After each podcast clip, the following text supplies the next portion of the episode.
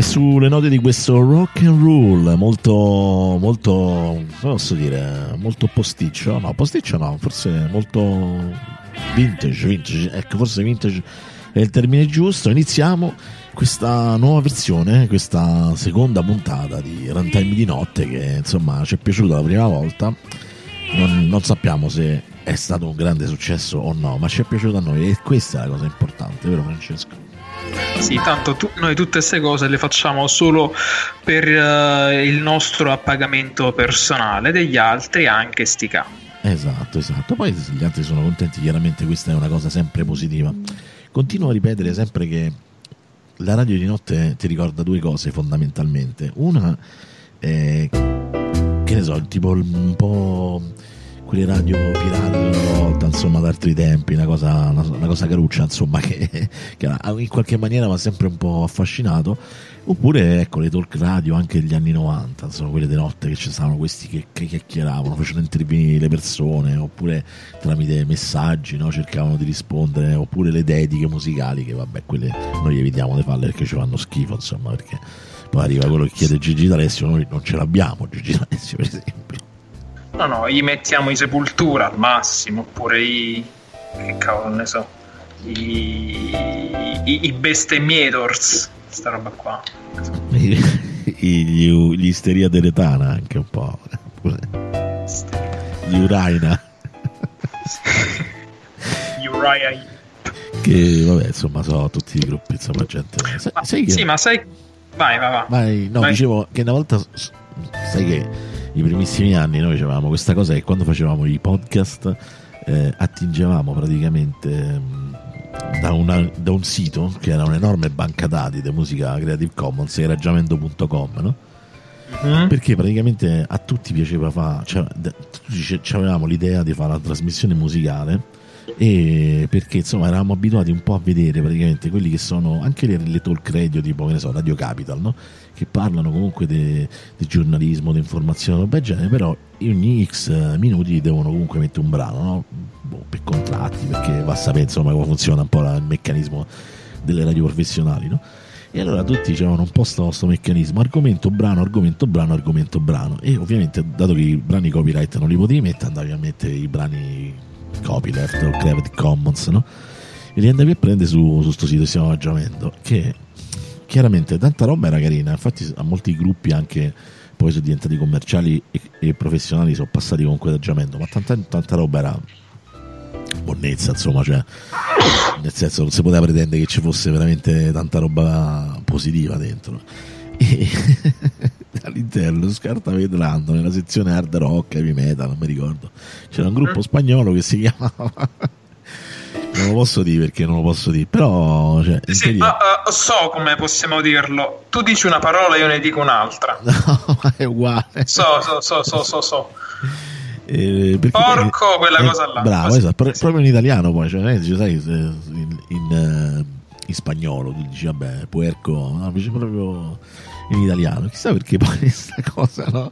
Questa estrazione un po' curiosa di questi qua che si chiamavano proprio in questo modo qui, e quindi se tu non, si erano condannati, perché comunque chi è che andava su un podcast a mettere il brano dei porco? Cioè, nel senso, era un po' strano, insomma, no? Però ecco, vabbè, e quindi abbiamo sta cosa e stavamo a sparare i nomi tipo Isteria Deretana, band hard rock che si chiamano magari, che ne so, diarrea incontinente o cose del genere, insomma tutte quelle cose. Isteria Deretana, questa è una citazione. Mi è venuto in mente che questi veramente si chiamavano. Salutiamo Sara, ciao Francesco, dice, giustamente. Sara. Quindi, ecco. E Sara, un'altra collega. Buonasera collega, quindi ci avremo tutti bisogno, no? Poi soprattutto in un periodo come questo, diciamo che non è assolutamente facile. Parlavo poco fa con un amico, che non dirò chi è, insomma, che chiaramente un periodo come questo aggrava tantissimo, insomma, una situazione come questa. E questa sera invece, quando poi arriverà Alberto, poi se riusciamo a far entrare anche altri amici, noi abbiamo un obiettivo questa sera, abbiamo una quest, cioè dobbiamo cercare una persona. Sì, una persona di cui si sono persi i contatti almeno da 48 ore, L'ultima volta mi ha mandato un messaggio che parla piuttosto di fretta, cioè sembrava comunque preso da Brescia, molto velocemente, sì, è vero. Molto velocemente soprattutto, e da allora non abbiamo avuto più contatti. In realtà dice qualcuno che l'ha visto online, però non ha risposto su WhatsApp, però non sappiamo più nulla. In teoria dovrebbe stare in casa, però sì, gente ci dice che c'ha tutto spento da lui e niente. Ma la cosa inquietante è che ci sono avvistamenti, diciamo, in varie parti d'Italia, se non addirittura del mondo, anche se poi purtroppo non siamo riusciti a fare i collegamenti all'estero questa sera, poi li faremo magari prossimamente. Però insomma pare che questa persona sia un po' dappertutto, quindi ognuno di noi cerca insomma di capire qual è, perché poi chiaramente la radio di notte, come Michele Plastino, che voi non conoscete, ma lui faceva questa talk radio di notte che poi alla fine diventava prima chiacchierata, poi diventava radio d'inchiesta, no? E poi prendeva i ragazzi che facevano il corso di giornalismo e li sguinzagliava per Roma, andava a vedere ma cosa succede lì, stanno facendo dei riti satanici, cosa succede, questi rischiavano la vita di notte perché lui doveva sapere che cosa succedeva nei vari posti, e la gente gli segnalava guarda lì ci stanno quelli spacciatori.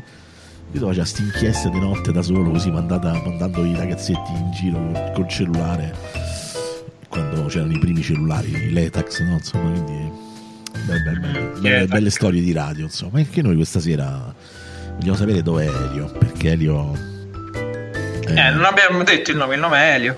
Elio, esatto. Elio è apparso così misteriosamente ieri mattina.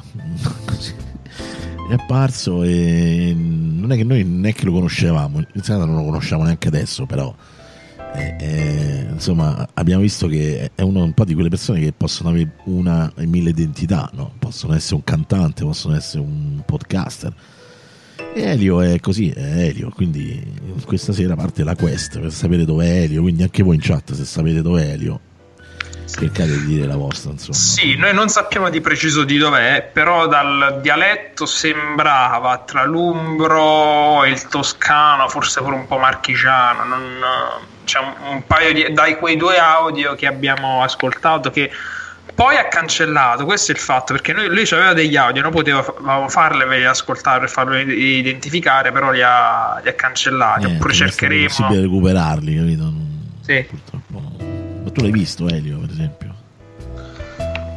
Non so se la foto profilo era su no, io non so neanche che volto abbia Elio, per me Elio è solo una persona che parla veloce e parla veloce, non sai se parla per fretta, per abitudine o per paura, anche per paura. Ma di che cosa aveva paura Elio, secondo te? Elio aveva paura soprattutto delle fughe di gas, non so, c'è vasta cosa di gas in generale, possono fuggire, possono inserirsi, è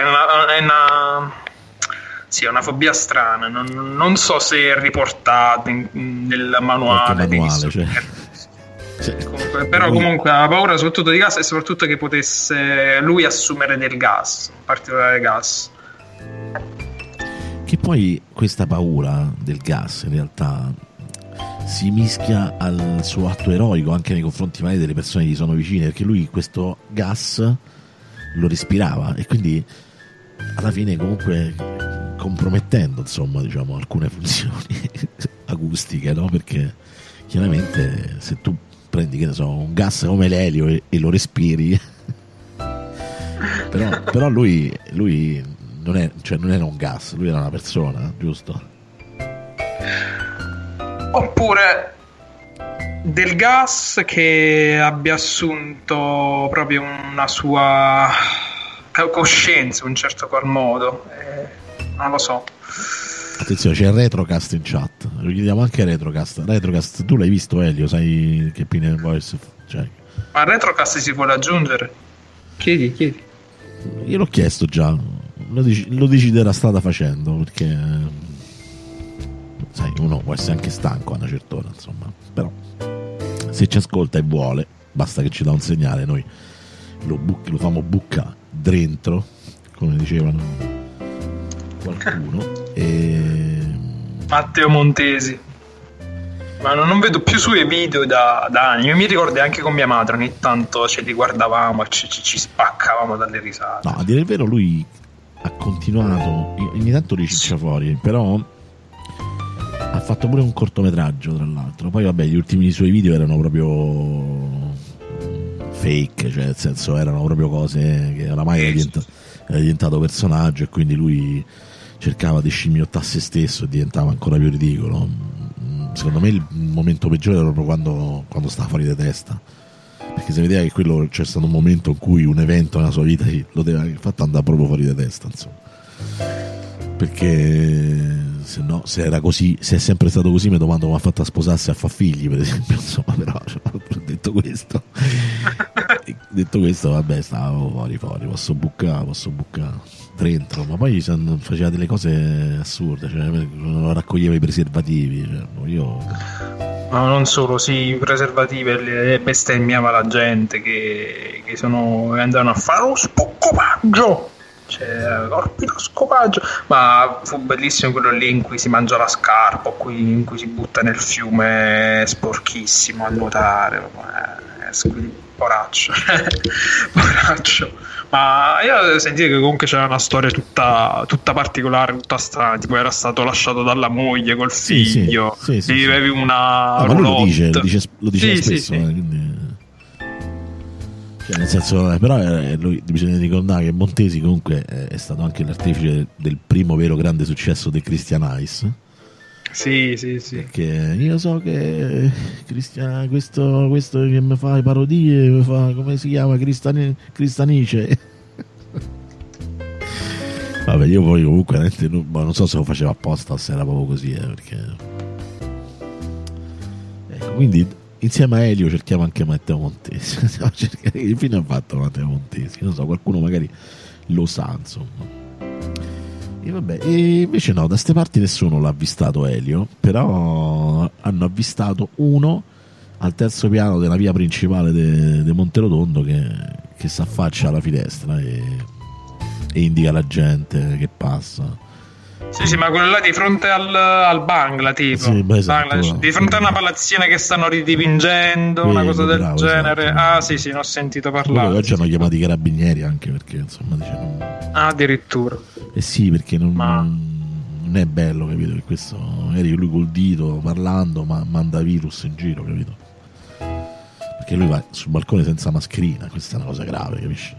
Ah, quindi sputacchia la gente giù, e parla, sputacchia la gente giù che poi si ammala eventualmente, oppure tutto sommato. Ah, vedi, questa è una cosa, il gavettone più stronzo che hai fatto nella tua vita. Dai, non mi dica che non hai fatto un gavettone stronzo, perché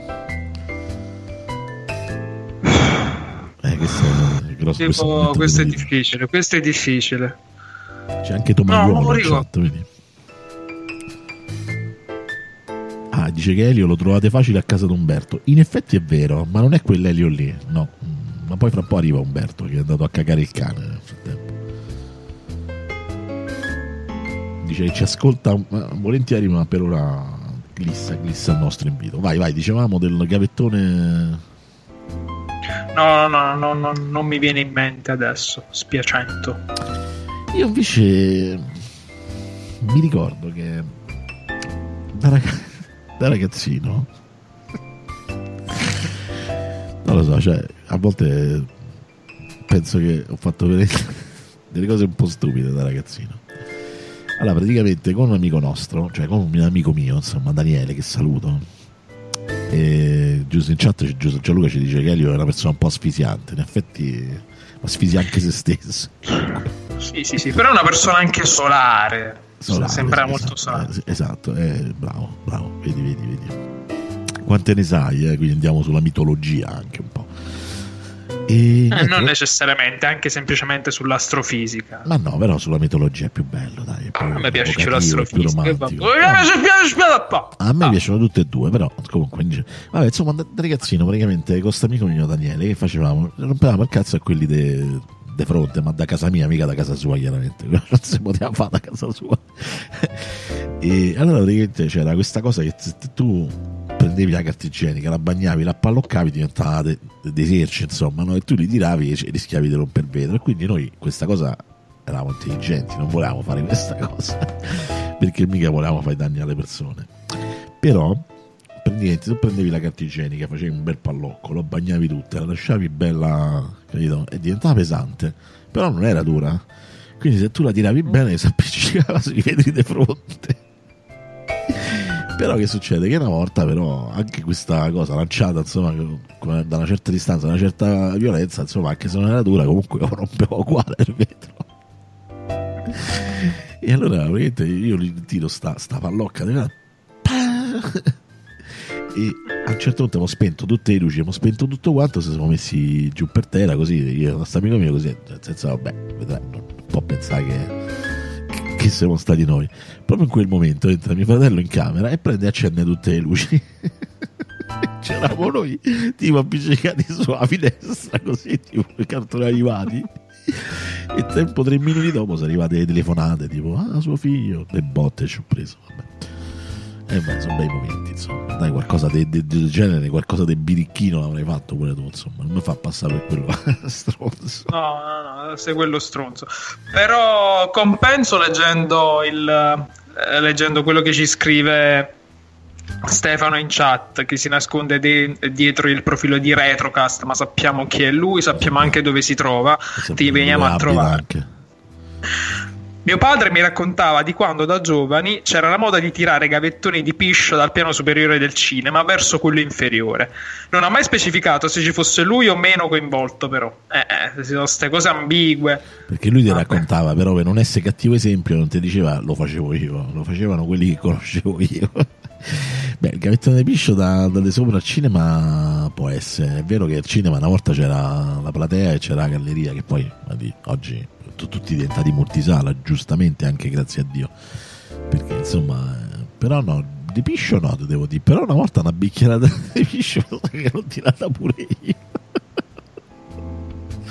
Anzi, non ero io, anche se era un po' colpa mia, perché però era una cosa. Io ho un cugino, ragazzi, dovete sapere che era un personaggio, cioè era una persona, cioè, avete presente quelle persone incontenibili, cioè che non lo potevi incastrare all'interno di un ordine, non era possibile, cioè proprio lui era una scheggia impazzita.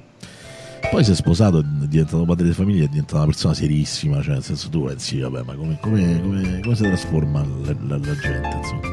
Chi, se dubito sempre che uno si riesca a trasformarsi realmente, no? Cioè nel senso, in maniera così totale, no? Così drastica. Però vabbè, a dire di questo, insomma. E praticamente niente, questo faceva delle cose assurde, no? Però erano quelle cose assurde che non erano, cioè erano moleste, però a volte ci sono delle persone che non riesci a contenere e fanno cose assurde, moleste, ti danno fastidio e non sai come sbarazzartene, no? Invece lui comunque faceva delle cose assurde e moleste, però poi allo stesso tempo comunque ti faceva ridere, cioè non c'è niente da fare. Erano talmente assurde le cose che faceva che a te, tu pensi che anche tu con la tua mente malvagia non ci saresti mai arrivato, cioè, ma non era neanche una cattiva persona, era solo uno stronzo. Una volta, non so, uscivamo tipo da un McDonald's, da un fast food, insomma, stavamo in macchina dell'amico nostro, no? Cioè, vedevo che lui usciva col bicchiere, insomma, quello della bibita del fast food, no? Ma pieno, cioè veramente sei portata la birra? No, non è la birra. E quindi dal finestrino della macchina, mentre la macchina andava, ha preso uno in panza proprio, sai? Ma non con il liquido, proprio il bicchiere si era proprio aderito addosso. Lo so che è da strozzi, però cioè, a volte fa pure. Olà. Ecco, grande uomo. Senti, ma tu sai Elio che fine ha fatto? In che senso? Ma non Elio tuo, no, Elio per la persona che cerchiamo questa sera, che l'hanno visto in tutta Italia, però tu l'hai visto, Elio? Non so di cosa stiate parlando, ragazzi. Ma se lo sapevi di che cosa parlavi non c'era senso, tu devi rispondere alla domanda, rispondi, sì, creativo. Sì, certo, l'ho visto volare in cielo su un carretto, quindi... Beh, tutto sommato, anche qui ritorniamo sulla mitologia o sull'astrofisica, non so, dipende. assieme a Pollon, sai, che tirava la polvere che era bianca, no? Ma non era, sembra darti l'allegria, esatto, non era Polo d'Arco, sì. Com'era? Sì, sembra talco, ma non è, sembra, darti l'allegria. Sì, era proprio una cocainomane proprio sfrontata. Sai un bello che ho imparato stasera, che Francesco non faceva scherzi maruvaggi da ragazzino. Ah no?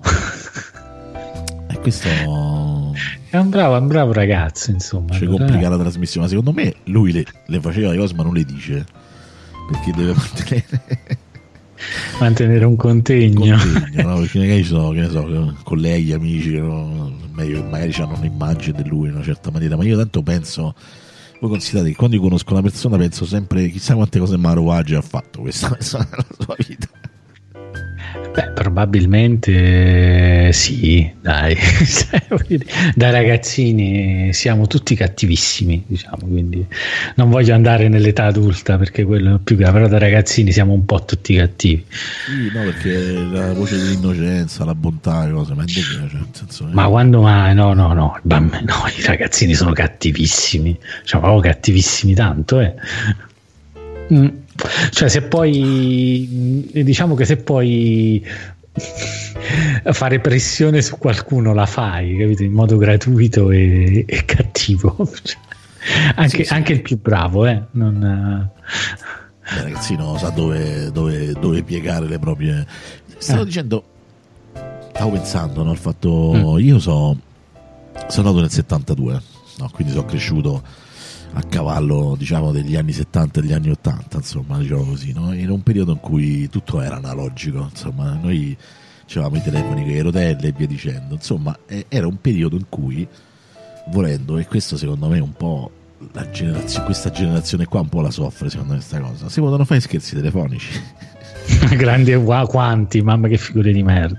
Sì. Si potevano fare scherzi telefonici perché non era rintracciabile, cioè era rintracciabile se uno c'aveva il telefono sotto controllo, ma ci volevano tipo 10 minuti e quindi stavano lì con i macchinari, no? Cioè, lo tenga il telefono, tu da mocagli attaccato.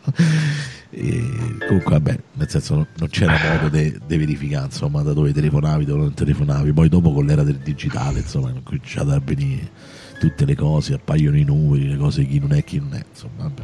Lui dice vabbè, oggi c'è il modo di mettere l'anonimo, sì, però se poi devono romper cazzo, comunque secondo me in qualche maniera ti rompono il cazzo. Invece una volta tutta questa tecnologia non c'era, quindi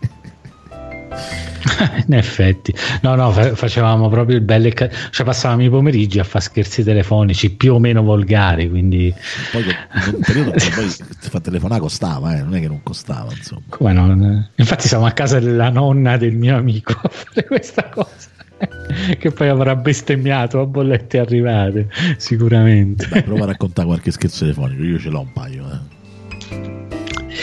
Ma guarda, non è che fossimo particolarmente creativi, eravamo volgari, credo. Vaffanculo. Capito? Come cazzo? Telefonammo una volta. Che cacchio era? A casa di un amico, non mi ricordo chi fosse, a dire la verità. Anche se me lo ricordassi non lo direi, perché potrebbe picchiarmi ancora oggi. Chiamavamo praticamente la nonna di questo amico, capito? E praticamente, cioè, mi ricordo queste frasi: signora, ma lei ama la natura, signora, ma ci tiene, e continuavamo per un po' di tempo, signora, ma lei allora ama la natura? Sì, e noi rispondevamo dopo quello che vi ha fatto, però in dialetto, capito? Dopo i danni che vi ha recato. Cioè, nel senso che la natura era stata infelice con la signora, povera. Certo, però insomma eravamo, detto in dialetto fa più ridere naturalmente. A roba che le deve fatte era la cosa, hai capito? Sai, molto stupidi. Io mi ricordo che una volta uno scherzo l'ho subito, perché una volta stavamo a una festa ed eravamo ubriachi come le bestie proprio, cioè nel senso, mi sa che Francesco non ci sta più. No, ci sono. Ah, ok, no, vedo messaggi. Sì, infatti, questo anch'io, però. Ok, sì, l'ho ricevuto dalla regia. Dicevo, stavo a una festa, eravamo ubriachi come pigna. Era ubriaco come pigna. Era praticamente la casa della mia ex ragazza, che era stata venduta, e quindi i genitori gli avevano concesso di fare una festa dopo che l'avevano svuotata la casa, cioè prima al giorno dopo dovevano dare le chiavi praticamente durante l'atto notarile. Cioè voi immaginate, ragazzi, cioè, ma qua la casa che cazzo poteva essere? Però c'era rimasto sto telefono che ancora funzionava, e a un certo punto mi passano la cornetta: dai fai lo scherzo, manda a fanculo. Io prendo la cornetta: vaffanculo, hai capito? Vaffanculo Simone? Mamma. Che il giorno dopo penso che insomma non potete capire, però cioè mi ha fatto troppo ridere, perché lì per lì cioè, sono rimasto con lo stronzo. Poi dopo quando ho attaccato ho detto no, cioè faceva ridere, cioè nel senso bravi, mi avete inculato, bravi. Ah, ok, poi è stata, diciamo, bello. Vabbè, poi insomma vogliamo parlare delle varie fialette puzzolenti buttate nei negozi correndo. Vabbè, si vede proprio le cose da no, è riuscito l'esperimento, Francesco?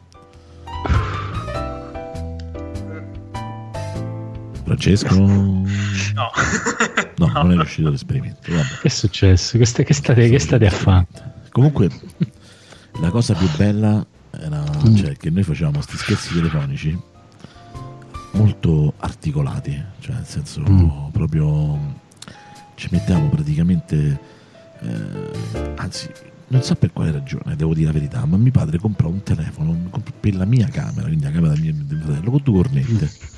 C'era praticamente la tastiera in mezzo e due cornette, ed entrambe le cornette funzionavano, quindi noi facevamo queste cose articolate, ma non solo, le registravamo, perché praticamente con la seconda cornetta registravamo e con la prima cornetta facevamo queste telefonate. E mi ricordo che ci eravamo inventati che praticamente c'era questa nuova radio a Roma che si chiamava Radio Roma XT94, cioè qualsiasi cosa insomma, adesso non mi ricordo, e che però telefonavamo alla gente e diciamo: guarda signora, questa è una nuova radio, ma ancora purtroppo, come puoi immaginare, insomma, essendo aperti da poco, non è che abbiamo un bacino d'utenza così particolarmente alto. Anche per gli sponsor ci farebbe comodo, insomma, far vedere che la gente partecipa al nostro quiz, quindi sarebbe, se è gentile, noi la mettiamo in trasmissione, lei fa finta insomma di aver chiamato, noi facciamo finta che lei ha chiamato, e se vince poi vince insomma un Commodore 64 andando a prendere GB Elettronica via Tuscolana, bla bla bla. Che esisteva bene veramente al posto, poi che poi il Commodore 64 era già un periodo amica abbondante, però vabbè, cioè, ci può dare tanta gente, non è che ci cambia niente. Quindi noi facciamo queste cose, adesso la mandiamo in onda, poi facciamo un po' di rumore, mettiamo un po' di musica, no? Poi calavamo musica e facciamo allora in questo momento abbiamo la prima chiamata per il nostro quiz, incredibile, poi andiamo tu domande da settimana che mi distica cose che alcune erano palesemente prese da, perché che ne so, mettiamoci le prime due di Leone, cioè nel senso, no, di solito so LE, no? Cioè nel senso proprio da parole incrociate, no? Quindi cioè, non c'era manco senso sta cosa, però vabbè, alla fine comunque la gente ci cascava e tu dici: beh, benissimo signora, grazie, allora lei può andare a ritirare per suo figlio Commodore 64, negozio GB Elettronica, nostro sponsor, via Tuscolana, bla bla bla. Insomma, andate, oggi non esiste più questo negozio, o forse esiste ancora, io lo so. E io mi sono sempre immaginata la fila dei personaggi. È bella sta cosa, infatti, però dovevate anche andare a controllare, secondo me. Ma come fai? Cioè, nel senso, non è che c'era, ti metti dall'altra parte della strada, che ne so. Con gli occhiali da sole, con circospezione, vai. Se tu gli dici: sarebbe stato bello, no? Può andare a ritirare al negozio dall'ora X del giorno X, cioè allora vabbè, se no che cazzo ne sai quando ci andavano, insomma. Però io mi immagino che ci andavano. Pronti? Buonasera. Con chi parliamo? Ah, ciao. Mi sentite? Stiamo facendo uno scherzo telefonico. No, aspetta, ma io sento troppe cose in questo momento, però. Cioè, quali cose? Buona parte sono prodotte dalla tua mente, esatto. No, quello ho imparato a controllarne nel corso degli anni. È quello che ti hanno fatto credere le cose della tua mente. Esatto. Vabbè, buonasera a tutti, ciao ragazzi. Ciao. Presentati, così siete, non capisco un cavolo. Io sono Flavia. Allora, ciao Flavia, Francesco lo conosci? Poi ci sono io che sono Simone e poi c'è Umberto, che stavamo parlando di scherzi telefonici degli anni '80, così. Sì. Allora non posso partecipare, non ero neanche nata. No, vabbè, ma negli anni 90-2000 li hai fatti gli scherzi telefonici? Sì, dimmi di sì. E allora, dai, dopo ci racconti. È una questione di fare.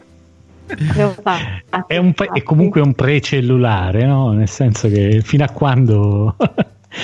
Da quando non era tutto tracciato, li facevi dalle cabine telefoniche. Poi, esattamente. Anche dalle cabine telefoniche, è vero. Sì, classica cabina telefonica, sì. Poi cabine telefoniche che poi erano incidiali, perché io mi ricordo, l'ho raccontato tante volte, quando telefonavo a Milano dalla cabina telefonica, no? Tu mettevi, che ne so, 10-15 gettoni, quelli tra scendevano giù, che era una bellezza, perché una volta c'era la teleselezione, no? Erano le interurbane, tutta una cosa che oggi sembra un mondo completamente alieno, però insomma funzionava così una volta. Io lo sai, io chiamavo quando dovevo ordinare giochi per corrispondenza, andavo a chiamare dalle cabine, tra l'altro, all'epoca, lo sai. Io, devo dire la verità, sono sempre stato facile, facevo gli scherzi, facevo da casa, ero attrezzato, avevo la doppia cornetta, registravo, facevamo queste cose. Ma poi quando arrivavano le bollette erano litigi per me, capito? Sì, però vabbè, noi eravamo più o meno abituati, perché insomma, comunque a casa mia si telefonava tanto in generale. Quando ero piccolo io, c'è stava il duplex a casa nostra, che per chi non sa che cos'era, il duplex era praticamente una bolletta singola, quindi un'utenza singola, che di solito tu condividevi col vicino di casa. Sì. Si faceva in un periodo in cui la gente ancora, insomma, economicamente non stavi bene, quindi tu smezzavi il costo della bolletta. Però che succedeva? Che se io telefonavo, il vicino di casa non poteva telefonare, giustamente, cioè, la linea era una sola, cioè, sempre. E quindi questi qua bestemmiavano sempre, perché noi stavamo sempre al telefono, cioè, qualcuno c'era sempre al telefono. Sì, non la conoscevo questa modalità, interessante. Sì, è roba da Natale in casa Cupiello, diciamoci la verità, insomma, però è un po' così, insomma. Questo è, sì, no, gli scherzi. Allora sentiamo la nostra amica, qualche scherzo l'ha fatto tu, dai, che è più divertente, perché noi oramai, insomma, che solo così. Ora ha capito che è in diretta, no, cioè, non l'avevo capito. Cioè, dopo 3 giorni che ne sto parlando, ma ha capito. Vabbè. Ma sto passando delle giornatacce al lavoro, perché lei comunque... No, giustifichiamo tutto con il lavoro, giusto? Esatto, col lavoro e le voci, no, scusa, non avevo molto capito.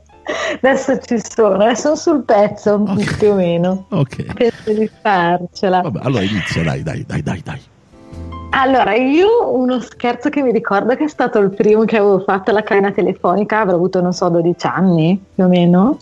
Non so se voi lo conoscete, guardavate i Campioni? Sì, un paio d'anni fa. Non è vero, 4.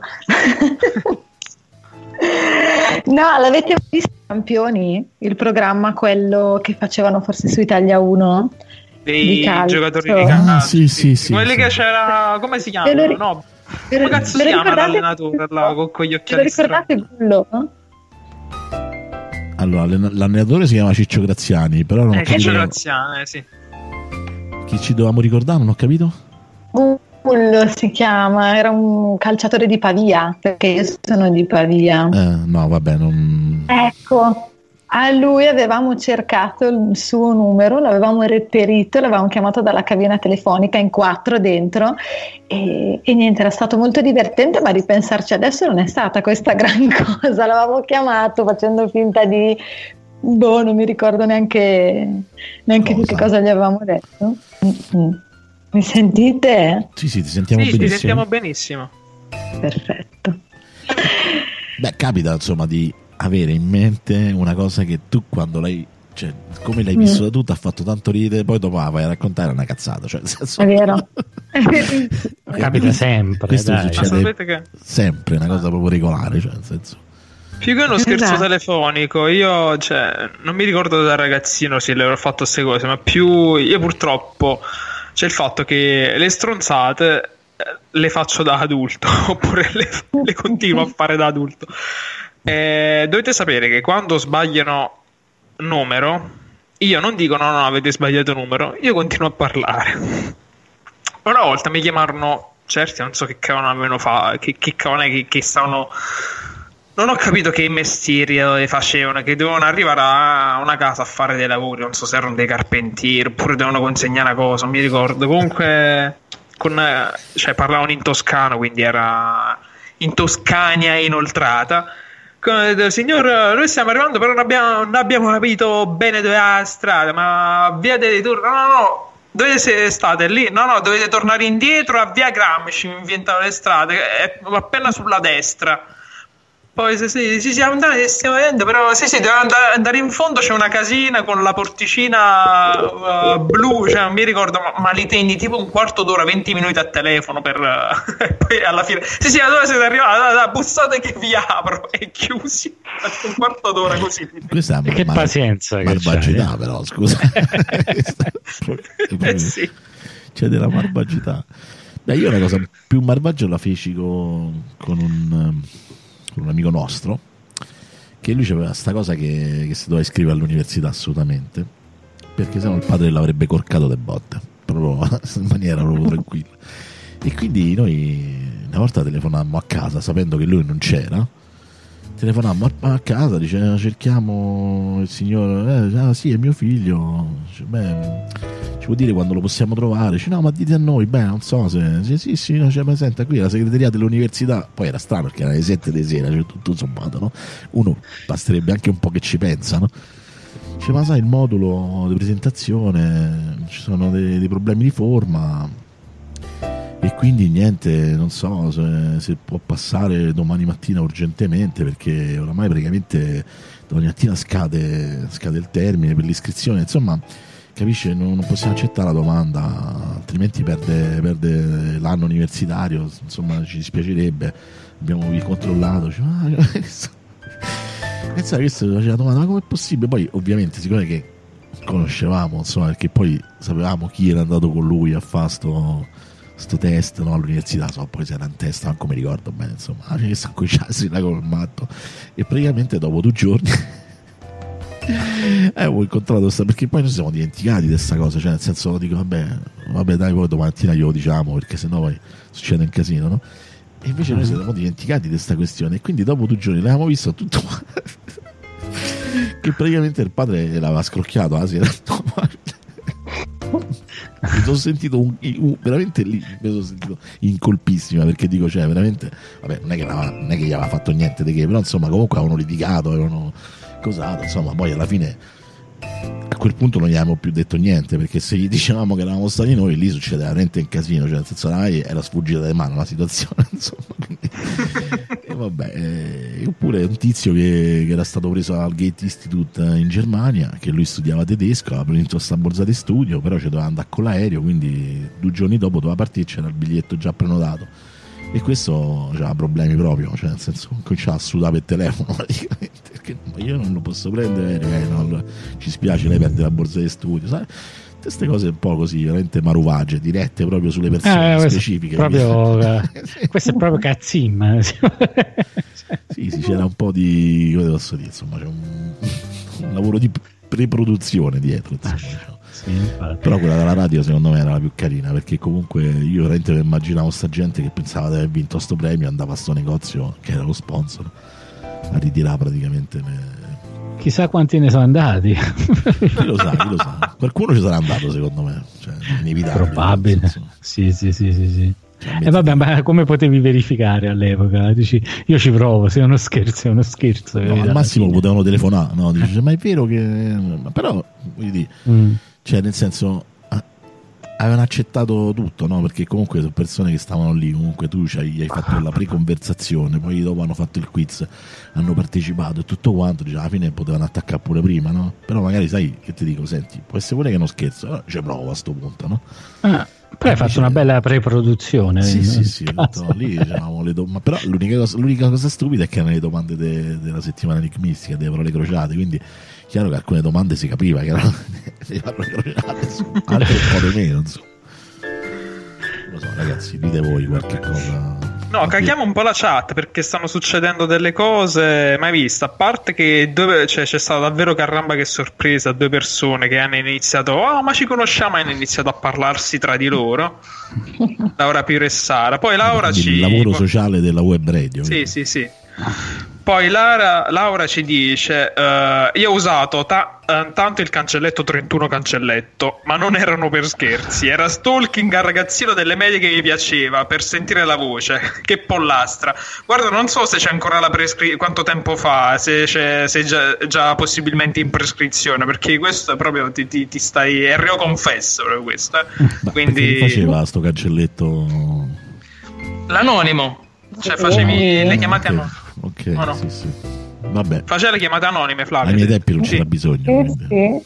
Lo sapevo bene, ragazzi. Come mai lo sapevi bene? Vabbè. Ma non ci credo che non l'abbiate mai usato. Dai. Io sì, non ricordo perché, però sì, sicuramente. Chissà come mai.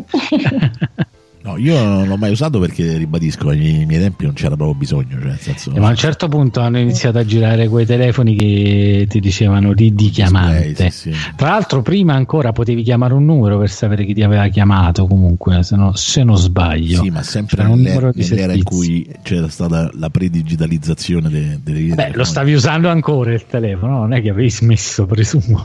No, sì, però cioè, non è che mi sono messo io quando, cioè, facevamo scherzi, sì, era... Boh. Il ragazzino, vabbè, sì, al 90, quindi sì, già c'erano limiti anche, insomma, a volte pure fino al 90 facevamo queste cose.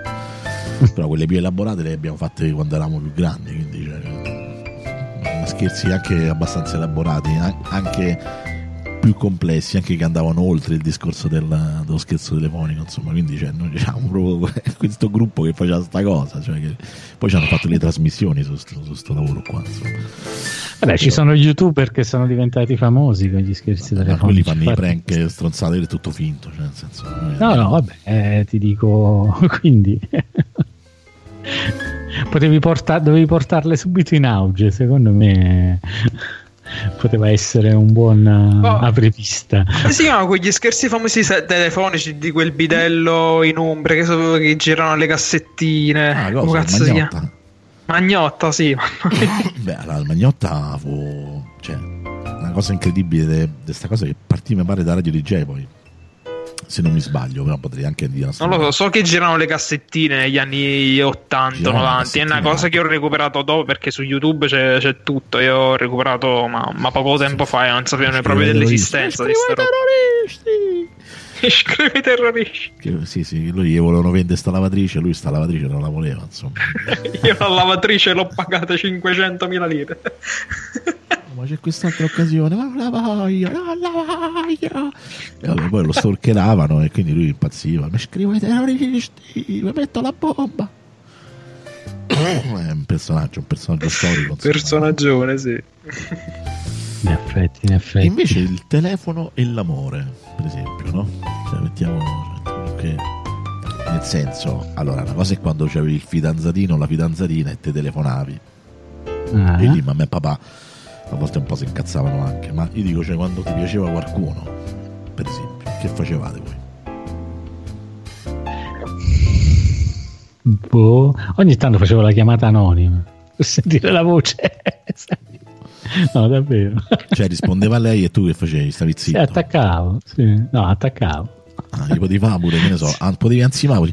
Ma non era fatto con hai capito? Era perché semmai volevi farlo, però poi al momento non avevi il coraggio e quindi attaccavi. Cioè, mi è successo. Da piccolino, naturalmente. Poi a un certo punto dico, ma che cazzo me ne frega? No, vabbè, certo. Vabbè, però, per esempio, questa è una cosa più da ragazze, secondo me. Quello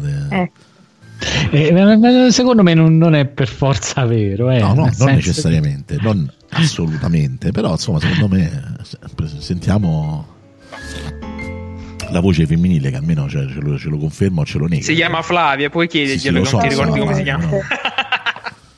Sono io. E beh, si confermo. Cosa possiamo dire? Beh, ne so, la situazione più imbarazzante nella quale l'articolo, ti sei andata a infilare con questa questione del telefono, per esempio. Urca, che domanda difficile, c'è una lista infinita. Inizia da capo, vai, da quella più. Dovrei pensarci, in realtà. È imbarazzante da sbandierare 420. Vabbè, quale 420? Siamo quattro gatti qua, cioè. Quattro gatti. I quattro gatti. Ma ragazzi, ma sapete che non mi viene in mente niente di divertente e anche di imbarazzante. Mamma mia, che vuoto. Non lo so, dipende, è l'ansia da diretta questa. Esatto. Dipende quanto uno va nella vita, va sul sicuro o osa, cioè la brutta figura dipende molto da questo, no? Ma sì, l'altra volta abbiamo parlato dei nostri flirt veri, quelli che sono andati un po' a puttane per ragioni imbarazzanti o stupide, no? Magari, cioè, questa volta magari parliamo di telefono, cioè, nel senso, come io mi ricordo che la prima volta che ho telefonato a casa di una che mi piaceva e mi ha risposto il padre, penso che sono rimasto fermo così, tipo, è pronto? C'ho avuto un blocco dello scrittore, del parlatore, un blocco di qualcosa c'ho avuto, insomma. Però ti sei allargato qualche altra cosa poi. Ecco. Che vergogna. Subito dobbiamo scadere nel trash. Ma quale trash? Perché? Ma eravamo riusciti a non farlo l'altra volta, che eravamo più in tema, insomma, diciamo così. Vai Francesco, dai, allora la tua telefonata è imbarazzante. Secondo me Francesco ce l'ha su, dai. E Francesco si abbottiglia, lui vuole tirar fuori dagli altri, ma lui non dice un cazzo, capito? Cioè, sta lì, non estrinseca. Informazione professionale. E allora tenete presente che essendo relativamente più giovani, quindi già esistevano, diciamo, quando me ne sono accorto che esiste anche un altro sesso, già c'avevo il telefono, non lo smartphone, queste cose qua, quello l'ho acquisito molto dopo. Di imbarazzante, perché mi viene a mente? No, ma deve venire a mente pure a me, raga. Vabbè, allora vi faccio domande un po' più specifiche. Vi siete messi o vi siete lasciati per telefono? No, questo mai. No, aspetta, fammici pensare, sì, assolutamente sì. Ok, io sono stato lasciato per telefono, questo me lo ricordo. Davvero? Un'onta così insormontabile proprio. Sì, no.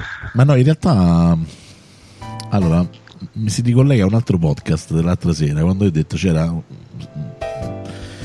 una ragazza con la quale stavo, che praticamente, vabbè, poi quando ci siamo conosciuti al mare, quindi ci vedevamo sempre, no? E invece quando siamo tornati poi in città, insomma, ci si vedeva solo il fine settimana, perché c'era la scuola, eravamo comunque ragazzini, e qualche volta però magari io ne so, gli davo buca perché stavo a giocare ai videogiochi con amici miei.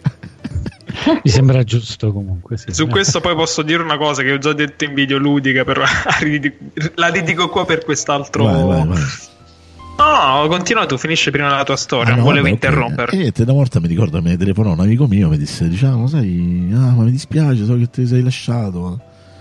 Dice, no, perché? Dice, no, allora forse non ti devo dire niente, pezzi di merda, capito? E telefono a sta ragazza e dico, senti, ma mi hanno detto, chi te l'ha detto? Prima faceva tutto, ma chi te l'ha detto? Cioè, vabbè, però se ci pensi bene in fondo non ci vediamo mai, forse è una cosa meglio, dai, insomma, lasciamoci. Vabbè, lasciamoci. E vabbè, lì sono stato anche molto educato, tutto sommato, insomma. C'aveva ragione, tutto sommato, quindi probabilmente anche questo, insomma. E poi certo che pure io, se preferisco stare lì a giocare a kick-off piuttosto che ma che c'è? Ma non è vero, però, cosa. No, non è vero, cioè, vabbè, non significa, non significa automaticamente che non ci tieni. Un giorno a settimana tu preferivi stare a fare un'altra cosa, e se c'avevi il torneo, scusa, no? Lo so, ma io sono d'accordo. Infatti vedi che sono stato, ma anche io sono dalla parte di Umberto, perché proprio io ho un'esperienza molto simile a quella di Simone, che c'era sta ragazzina che mi andava appresso. In realtà, cioè, ci frequentavamo bene o male, diciamo, in mancanza di alternative. Ok, andava anche bene, dai, facciamo così. Ma spiegamolo proprio vuoi essere proprio sessista proprio... Dai, nella vita di ognuno di noi, dai, ci sta. Non era male, solo che a me comunque non mi faceva impazzire, però dai, ci stava comunque. E comunque io abitavo a Salerno, la nostra patria, Umberto. Ex padre.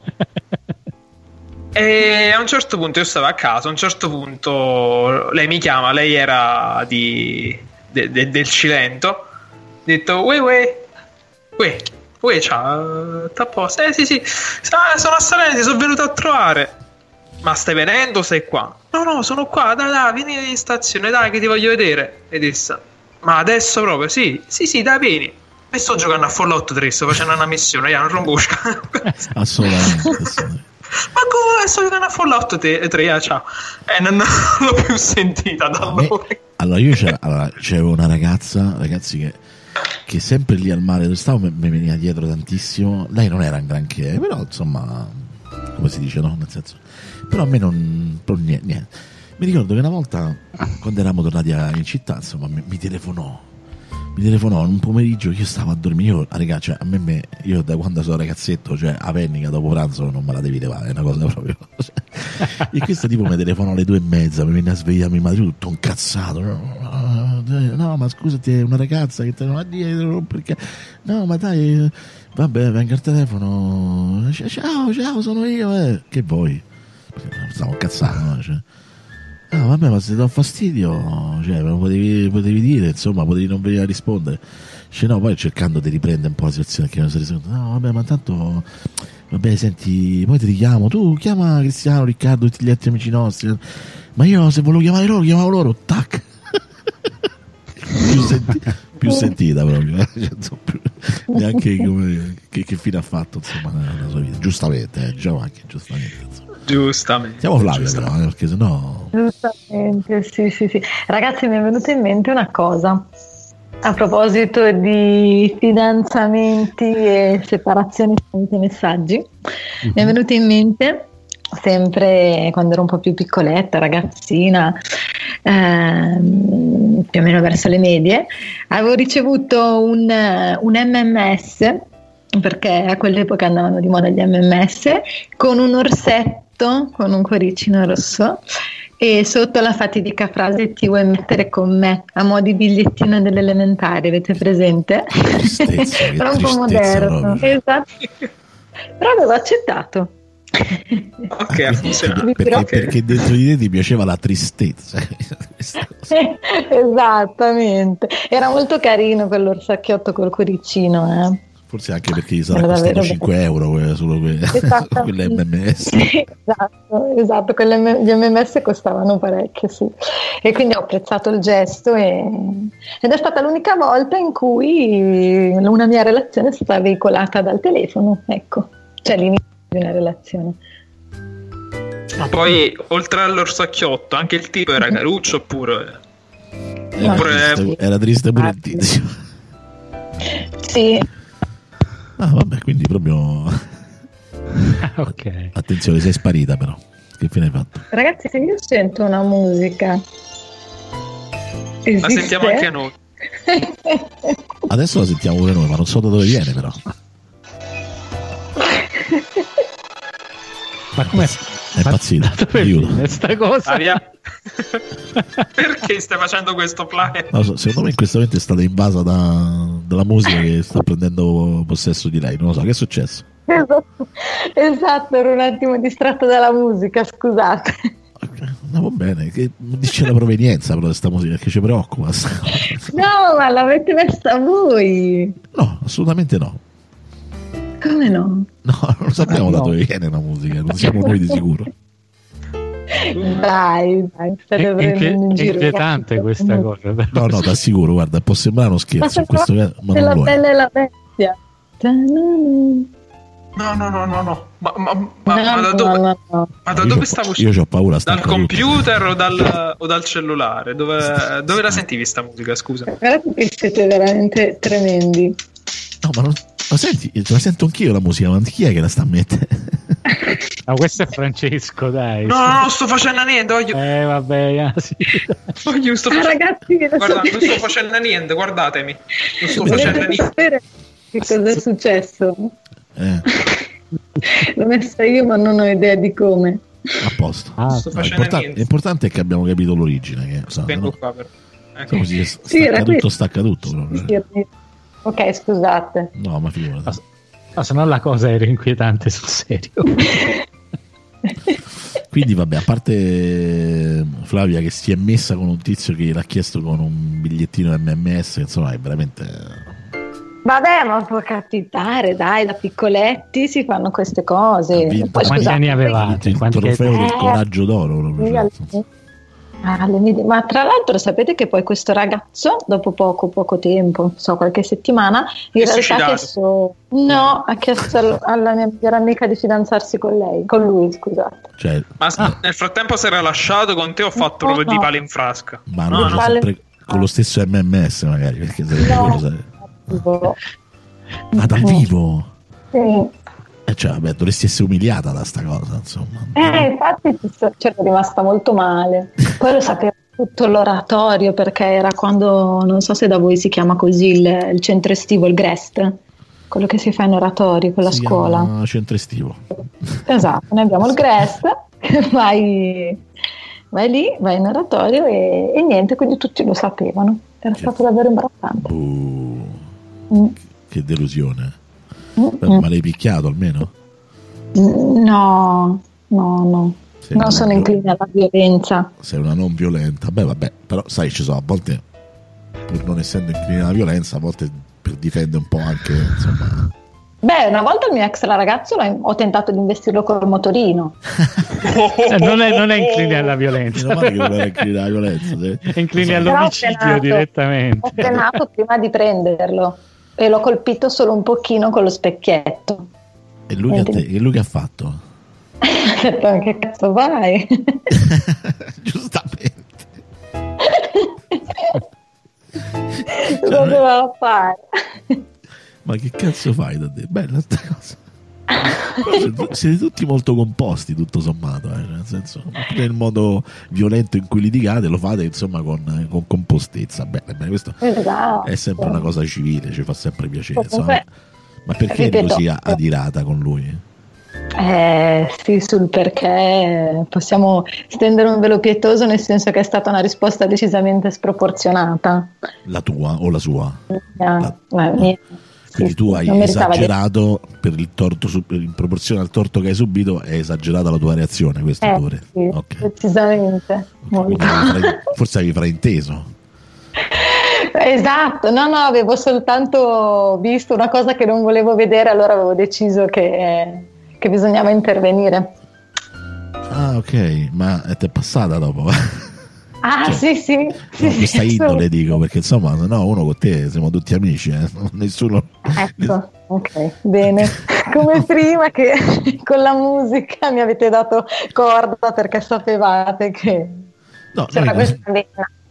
No, noi eravamo preoccupati perché non sapevamo da dove venisse, non sapevamo controllarla questa cosa. Comunque, vabbè. Comunque tutto risolto, non è finito nessuno all'ospedale. Questo è importante insomma. Esatto. Ho frenato e ho dato solo un colpetto con lo specchietto, niente di grave, ecco. Che dite? No, sì, ma noi anche se lo colpivi non ci importava niente, tutto sommato. Effettivamente poi a un certo punto, cioè, si vede che se l'è meritata, o perlomeno tu pensavi che se lo meritasse, insomma. Esatto. Esattamente. Io per esempio una volta mi sono messo con una ragazza, dato che quello che diceva prima Francesco, per vendetta, che era una doppia vendetta poi. Cioè era per vendetta nei confronti della mia ex ragazza, perché mi aveva cornificato e io mi sono messo con lei che era la sua migliore amica, e con lei la vendetta anche verso di lei, perché lei come migliore amica aveva permesso che succedesse, quindi c'è stata una bomba nucleare proprio, insomma. A un certo punto l'ho proprio abbandonata nel modo più gelido possibile. A un certo punto beh, lasciata in mezzo al nulla. Sì, sì, sì, bello, bello. C'ho una storia simile, eh? Quanta gioia ho provato in tutto questo, insomma. Anche io c'ho una storia simile con una Schadenfreude proprio, cioè Schadenfreude è un termine tedesco per dire la gioia per la disgrazia altrui. È successa una cosa sì. Dici un po'. Spiega. Vabbè, storia assurda con questa tipa, la stessa che lasciai, che poi mi dissi ok, ma hai fatto fare mezz'ora di ritardo. Ora stiamo un'altra mezz'ora qua e poi accompagnami, fece dei soldi. Vabbè, vi dico, era una storia non storia, comunque una cosa assurda proprio. Facevano gli stronzi a vicenda, dopo un po'... Vabbè.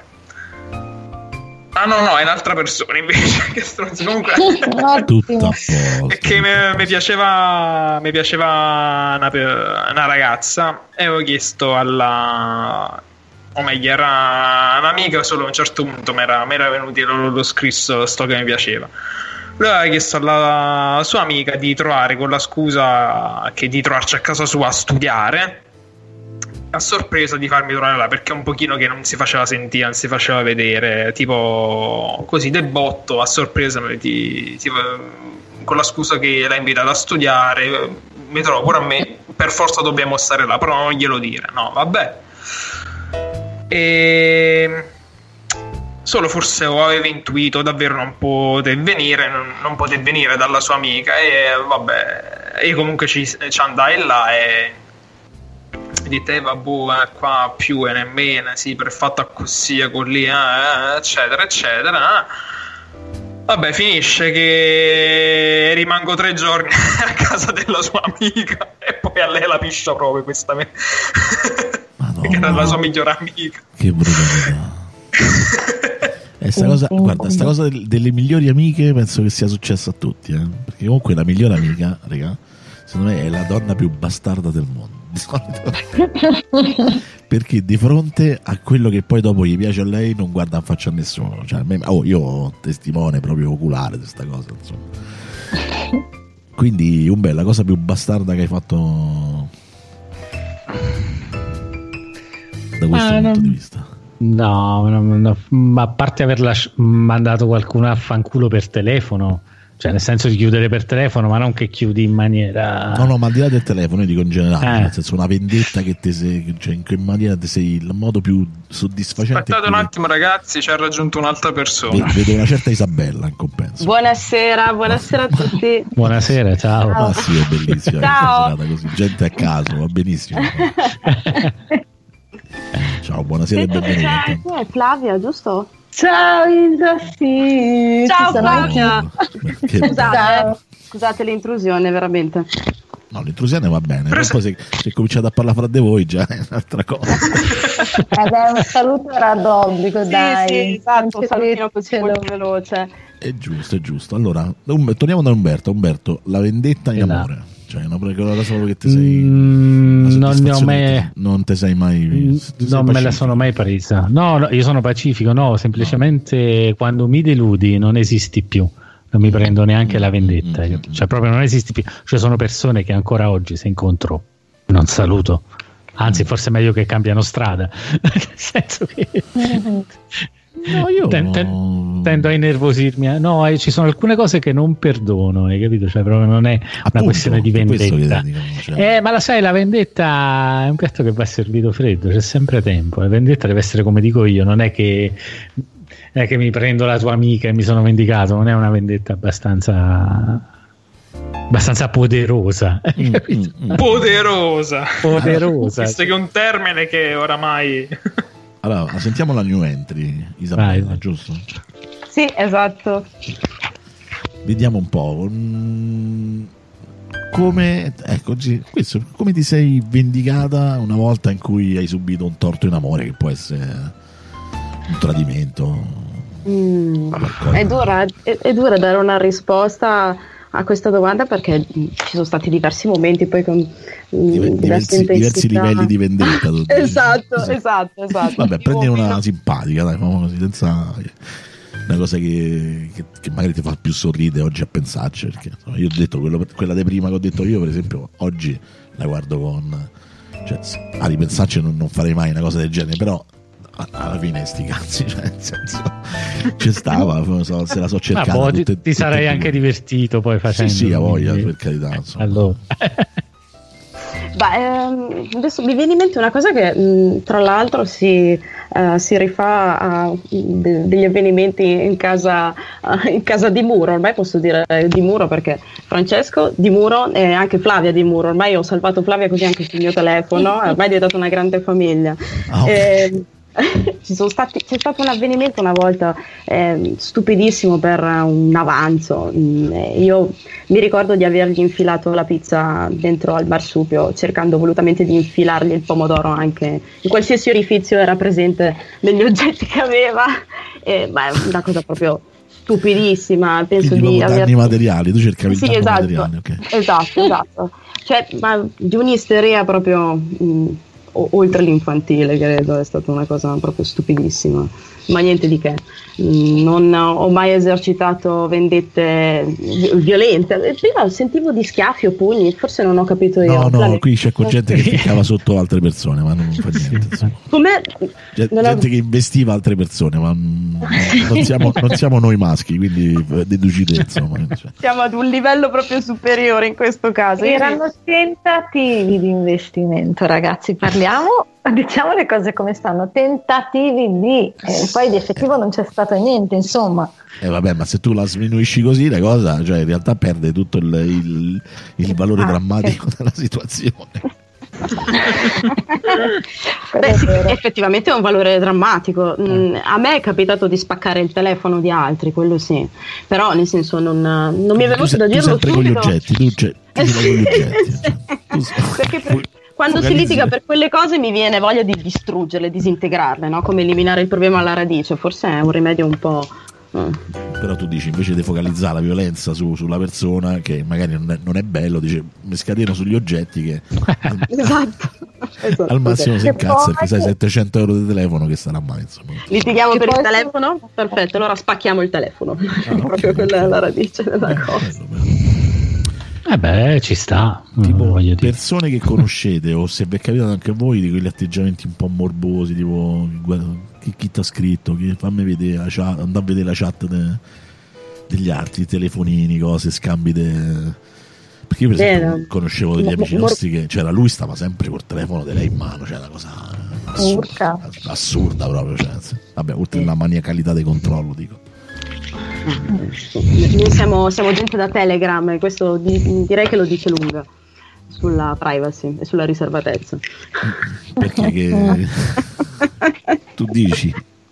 Ma sì, cioè, io ho visto più contatti iscritti ultimamente a Telegram che negli ultimi 10 anni. Questa quarantena sta facendo esplodere diverse facoltà psicofisiche nelle persone che sono completamente assenti dal contatto umano, quindi ho visto un sacco di gente che ultimamente si è iscritta a Telegram in maniera esplosiva. Sicuramente arrivano. Sì, ma c'è stato questo boom di contatti che si sono iscritti a Telegram, tra cui Isabello. Ma perché mi si discute a Telegram quando prima nessuno, dai, iscriviti a Telegram, no, che schifo, no, ma vabbè, ma c'è WhatsApp è meglio, sì, insomma, sono di gente che si iscrive, no, però per la gente quasi... così, sì, no, dico qui si aprirebbe un capitolo a parte. Sì. Ma diciamo che a me mi è venuto da installarlo perché mi hanno detto che stare su WhatsApp è come stare a culo nudo alle cascine, e quindi quando me l'hanno detto quando me l'hanno detto ho detto no vabbè dai, allora a questo punto è meglio mettersi un paio di braghe addosso, scarichiamo Telegram. Ma in realtà c'è il sistema di crittografia end-to-end che è lo stesso che usa anche Signal, che è quella lì che addirittura Snowden la consiglia come sistema di messaggistica, però comunque i metadati, cioè comunque il fatto della frequenza, comunque è di Zuckerberg, quindi comunque la frequenza con chi ti contatti, perché ti contatti, e poi non dimentichiamo il problema non è messaggio. Sì, è più gli altri dati, cioè non è che ti fa vedere che Zugo tanto più di tanto riesce a vedere i messaggi, comunque, ma al di là del discorso strettamente tecnico, in realtà su Telegram io mi ci trovo proprio meglio, cioè nel senso Sì, ma oltre al fatto che avere un vero client sul PC, quindi oltre sul telefono, e non quella roba mezza web, sì, c'ha WhatsApp, quindi comunque è più snello. E poi vabbè, raga, ci si trovate tutto su Telegram, è inutile che ne parliamo già, è inutile che ne stiamo parlando, ancora mi devi dire dove, però poi no, tu guarda che sopra dove c'è la lente di ingrandimento scrivi una cosa, che ne so, scrivi, guarda, faccio un nome a caso, tipo, che ne so, GTA 5 e vai col tango, insomma, quindi... Ah, okay. No, vabbè, non è che adesso dobbiamo fare il corso di pirateria informatica, insomma. No, diciamoci la verità, noi ci assolutamente noi alziamo le mani e condanniamo totalmente tutto questo, insomma, cioè, assolutamente, ma che schifo, che schifo. Ma solo una cosa, non ho tanto seguito, però comunque mo ancora di più, a parte il fatto che cosa ha chiesto l'Agicom di chiudere Telegram, come si chiama quell'ente dei giornalisti? Contro il TV, l'Agicom. No, però comunque non mi ricordo qual ente ha chiesto comunque all'Agicom di chiudere Telegram, perché ci sono le testate tarocche, cioè le testate, le scansioni delle testate, così, ha chiesto di chiudere Telegram per questo fatto. E subito ho detto, ma perché l'ho letto, è come dire: nelle piazze spacciano la droga, sospendiamo le piazze. Esatto, vabbè, più o meno è lo stesso principio. Ma qualche settimana fa a Ferrara era successo quest'estate.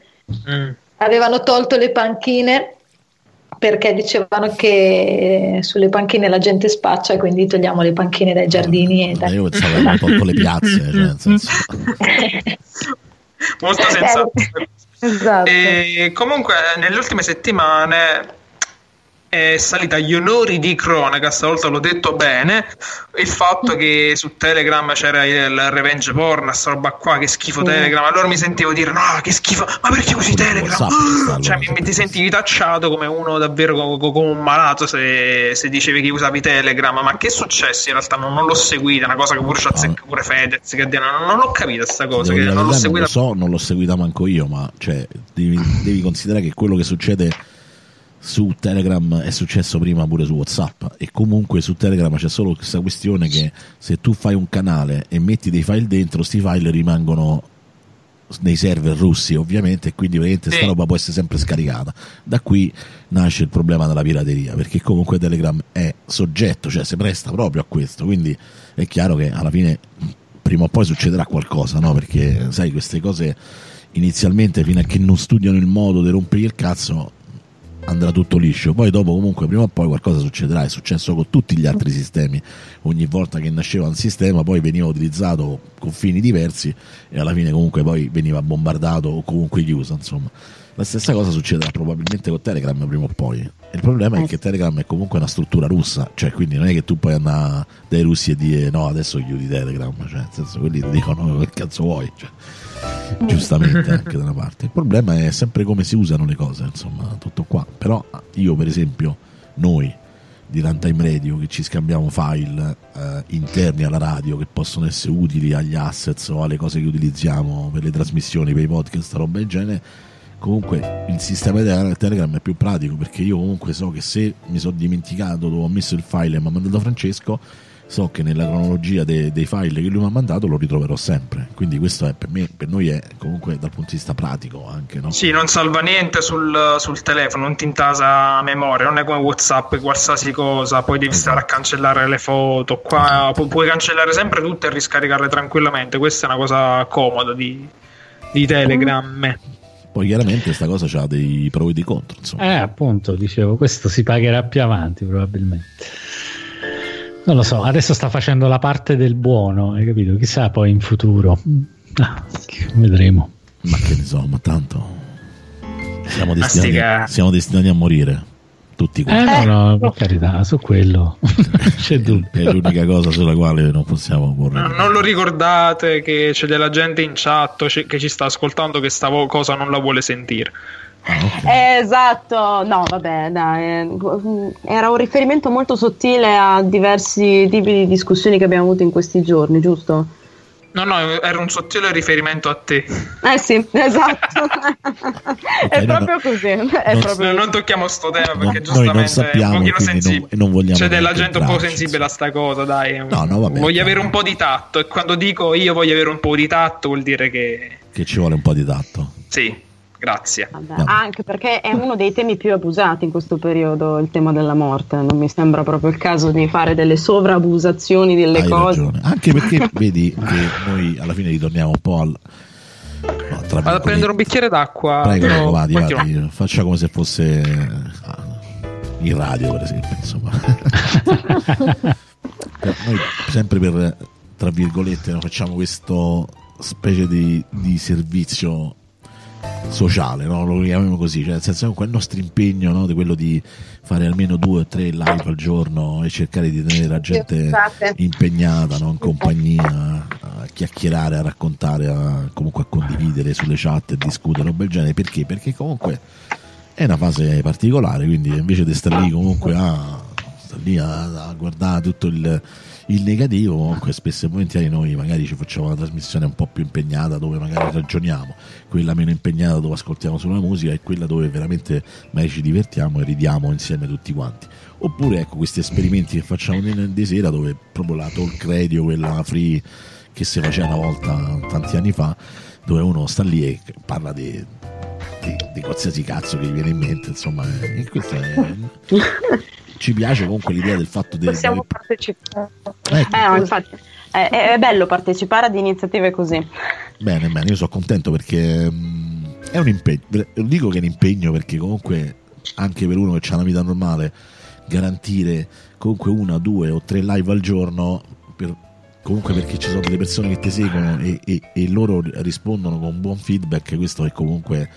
abbiamo raggiunto i 3.000 follower, cioè più sta aumentando, sì, perché... cioè, ancora non abbiamo raggiunto il picco noi. No, speriamo. Ma no, perché è chiaro che in un momento come questo, scusa, poi ti faccio, in un momento come questo dove comunque alla fine la gente è ferma, no? In qualche maniera tu invece di dargli meno contenuti ne dai 3 volte di più di quelli che normalmente tu gli dai, la gente comunque in qualche maniera lo recepisce e recepisce anche l'interattività, no, della discussione, perché comunque noi ogni tanto in chat la leggiamo, sentiamo quello che è, oppure le persone che ci scrivono dopo sulle pagine o su quelle cose, quindi alla fine è divertente, dai. Giusto per sapere adesso come siamo, dove siamo, anche perché io sono entrata così, infatti mi scuso e saluto tutti, dove siamo? Dal primo all'ultimo, da Umberto, Simone, Francesco, Flavia. Saluto tutti. Noi adesso siamo ascoltati da chi? In questo siamo momento ascoltati dalle persone che ci ascoltano. Se vuoi ti dico no, qualche sulla chat di... Sì, se vedi sulla chat vedi un pochino la gente che ci ascolta, poi sarà disponibile in podcast e quindi la gente scarica. Veramente, sì. Allora in questo momento siamo live tramite un link come web radio, cioè quindi siamo live, chiunque arriva a questo link ci ascolta e se vuole commenta, o se come tanti fanno ascoltano e non commentano, insomma. È possibile vedere anche scorrere chi è che in questo momento collegato, diciamo, in questo momento sta ascoltando, c'è una pagina o comunque una colonna. Gente che scrive in chat, poi c'è gente che può darsi pure che sta ascoltando, non è iscritto, non sta scrivendo in chat, quindi no, il numero di quelli che ascoltano non lo dice, però vedi chi partecipa, cioè in questo momento magari no, però non stanno scrivendo, però magari qualcuno potrebbe scriverci. No, fino all'ultimo messaggio è quello di Gianluca che dice diciamo che ha frenato lui, sempre ritornando al discorso del motorino. Francesco, mandagli il link a chi? Penso che era Isabella che lo chiedeva, no? Gliel'ho inviato su WhatsApp, Isa. Se vuoi te lo invio, oppure lo invio in chat adesso. Aspettate un attimo. Attenzione, è arrivato Al. Ciao Al, buonanotte, ciao ragazzi. Ma coprite proprio gli orari, no? Allora, questo è un esperimento che abbiamo iniziato la scorsa settimana e ci siamo divertiti, e per questo motivo insomma lo stiamo replicando anche questa sera. Mo magari dalla prossima settimana, quindi se lo riusciamo a fare ogni mercoledì sera, troviamo un tema, perché stiamo andando proprio a ruota libera, cioè nel senso passiamo dagli scherzi. È bello anche così, è bello anche sì, così. Vabbè, ma magari un tema. Però una domandina la volevo fare, meno sull'imbarazzante, anzi su qualcosa che magari ci rende orgoglioso. La rivalsa più bella che ci viene in mente, cioè quella volta prima si parlava di vendetta, più di la soddisfazione che più abbiamo avuto quando una persona ci ha rotto il cazzo per qualcosa, ma anche qualcosa di immediato. Una persona ci dice una cosa, gli abbiamo risposto gli abbiamo risposto bestemmiandoli, oppure diciamo proprio così, tatta, una cosa immediata. Non so se sono stato chiaro, cioè la più grande rivalsa, la più grande soddisfazione che si è avuta da questo punto di vista, quando uno l'ha fatto incazzare oppure ti sta a romper cazzo e hai detto una cosa che si è ammutolito, oppure che hai vinto la battaglia, diciamo. Non so quanto sono stato chiaro, posso esprimermi ancora peggio se volete. Ok, perfetto, infatti io stavo aspettando la parte peggiore di questo discorso. Guarda, io tendenzialmente ti dico, allora, se una cosa è, se è sull'istante è un discorso, però tante volte uno magari ci sono dei momenti in cui subisce un torto, c'è qualcosa. Facciamo una cosa: la cosa sull'istante, se c'è, oppure okay, la cosa di torti subiti, qualcosa, e poi alla fine trovi il modo di avere una rivalsa. Sai che mi capita che se io ci penso, guarda, la faccio. E dire proprio a fammuc, come diciamo a Trieste. Se io ci penso, in realtà poi mi succede che, sai quando è che cosa, adesso vado lì, gli dico sta cosa perché sta cosa ti monta dentro te, poi dopo magari tu vai lì e non è così come te l'aspettavi, no? Oppure fai la figura dopo, perché è talmente costruita dentro di te sta cosa che poi in realtà non è più realistico, no? Il fatto che tu vai lì e gli dici una cosa con lo stesso pathos, con la stessa convinzione, e alla fine fai pure una figura del merda. Infatti mi portano gli schiaffi a volte, ma i schiaffi sono sempre, poi noi insomma che vediamo dalla cultura dei film di Menare, insomma i film di Menare che ci fanno sempre... le suore di Menare, esatto, ci fanno sempre piacere. No, a me mi è capitato una volta, proprio a Milano mi è capitato, perché sono delle cose proprio che è brutta sta cosa, la dico, faccio un disclaimer, è brutta sta cosa perché non si dovrebbe fare, però io insomma alla fine, e mi ricordo che era una delle prime volte che venivo a Milano con una certa costanza e mi ero fermato mentre... Com'era? Cosa? Costanza? La Costanza. Costanza era niente di che, comunque vabbè, no, comunque non c'entra niente Costanza. Venivo a Milano con più frequenza, diciamo così. E esco dalla stazione, mi sono fermato tipo un attimo per guardarmi un attimo intorno, dico dove devo andare, pum, mi viene addosso una vecchia. Ma qui cacchio ti fermi, che qui ci abbiamo fretta, che... E io mi sono cazzato, ma smettete questa musica. Ragazzi, io vi spiego cosa sta succedendo. Praticamente l'avevo anticipato fra delle cuffie un po' particolari che sono rotte e non capisco bene che cosa succede, ma ogni tanto mi fa partire la musica, ma giuro che non sto toccando niente, però è colpa mia. Sì, perché fa interazione col tastino, tipo per interrompere la musica. Anche io ce l'ho avuta delle auricolari rotte e poi andavo tornando. Mi dispiace un sacco perché lo fa anche quando le metto sul telefono, e quindi mi fa partire la musica, ma giuro che non sto toccando niente. Perché quando si sposta fa contatto e niente. Vabbè, ora che lo sappiamo siamo più calmi. Il famoso ginocchio che fa contatto col gomito, col piede, un ginocchio che fa contatto. No, vabbè, con questa perché no, qui c'è una fretta, qui si va di corsa, che sta leggenda metropolitana che vanno di corsa, però vabbè. Io lì mi sono infastidito talmente sul momento che gli ho risposto proprio brutto alla fine, signora, perché insomma io ho detto: ah sì, ma tu cazzo di Ianna c'hai tu sciampi di vita, cioè nel senso no.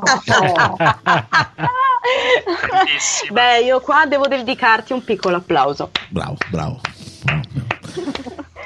È brutta come cosa, io lo capisco che è brutta, ma cioè, il messaggio, la metafora intrinseca in questo è che signora sei molto anziana, no? Che fretta ce l'avrai mai? Cioè dove devi andare? Dove devi correre?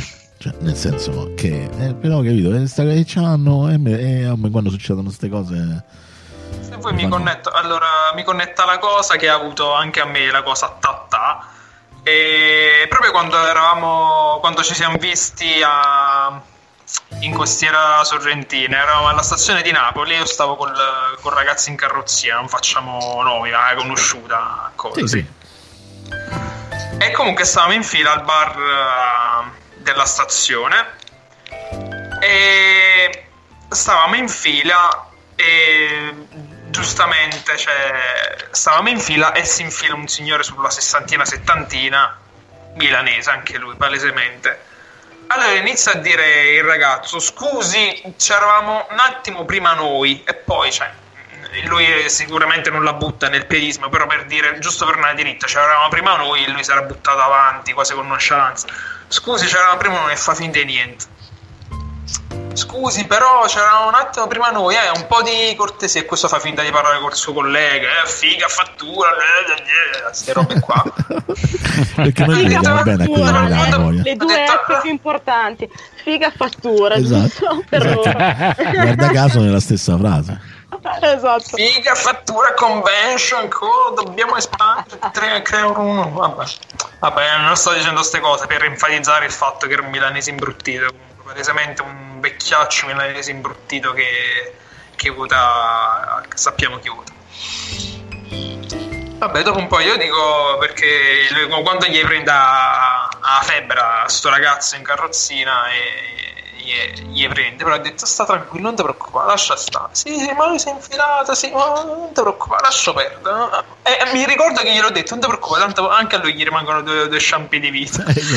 Però è esportato, sì. Lo shampoo di vita. Dopo un po', vabbè, ci prendiamo il caffè e tutti, facciamo, ma passano 5-10 minuti e sto tizio stava ancora, si era seduto sul tavolino col collega. A un certo punto, mentre stavamo uscendo, faccio finto di inciampare e gli lancio praticamente la carrozzina addosso e tipo gli si sposta la sedia e lo faccio cadere dalla sedia così. Oh scusi, mannaggia, mi sono scivolato, mannaggia. Ci guarda solo un po' male, poi si risiede, si ricompone, e proprio in quel momento ha detto: ah, fa mocca. eppure cosa, tutto contento, ha detto: sì, sono meritava la fa. Beh sì, quando sono queste cose io mi incarognisco, cioè te vengo dietro, cioè nel senso non mi dispiace. Cioè io non voglio dire di fare il tipo, cioè guardalo, fare il pietismo, cioè lo sai, c'hai visto come lavoriamo, noi tutti lavoriamo tranne sul fare, guardate, peccato, anzi. Non siate collerici, ma siate giusti, insomma, è questo. La questione sì, assolutamente non è una questione di rabbia, è una questione che a volte io vedo pure, che ne so, magari che uno che fa, cioè a volte veramente la gente fa delle cose inaudite proprio, anche magari, che ne so, nei confronti di mia moglie o roba, cioè se è un'ingiustizia io invece, cioè, e poi lei dice vabbè lascia perdere, no, io te vengo lì e te vengo a rompere i coglioni o te faccio fare la figura di merda, perché cioè nel senso non si può passare sempre soprattutto, capito? Cioè Umberto, dimmi. Tu che sei più incline alla collera, diciamo così. Io sono un reazionario per natura. Vabbè, alle file me la prendo, cioè mi incazzo proprio, cioè senza pietà, cioè non ti posso raccontare un fatto specifico perché ti incazzi sempre.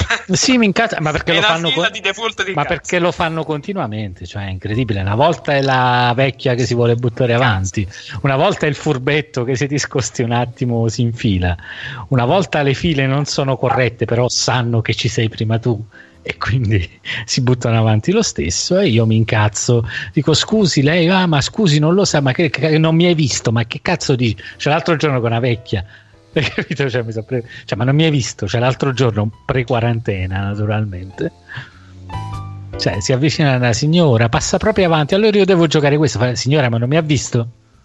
Cioè non capisco, cioè ma io mi arrabbio spesso, cioè io sono uno, anziani è peggiore, è vero, non è una class action verso i vecchi, però insomma diciamo che volta sta facendo il coronavirus la class action.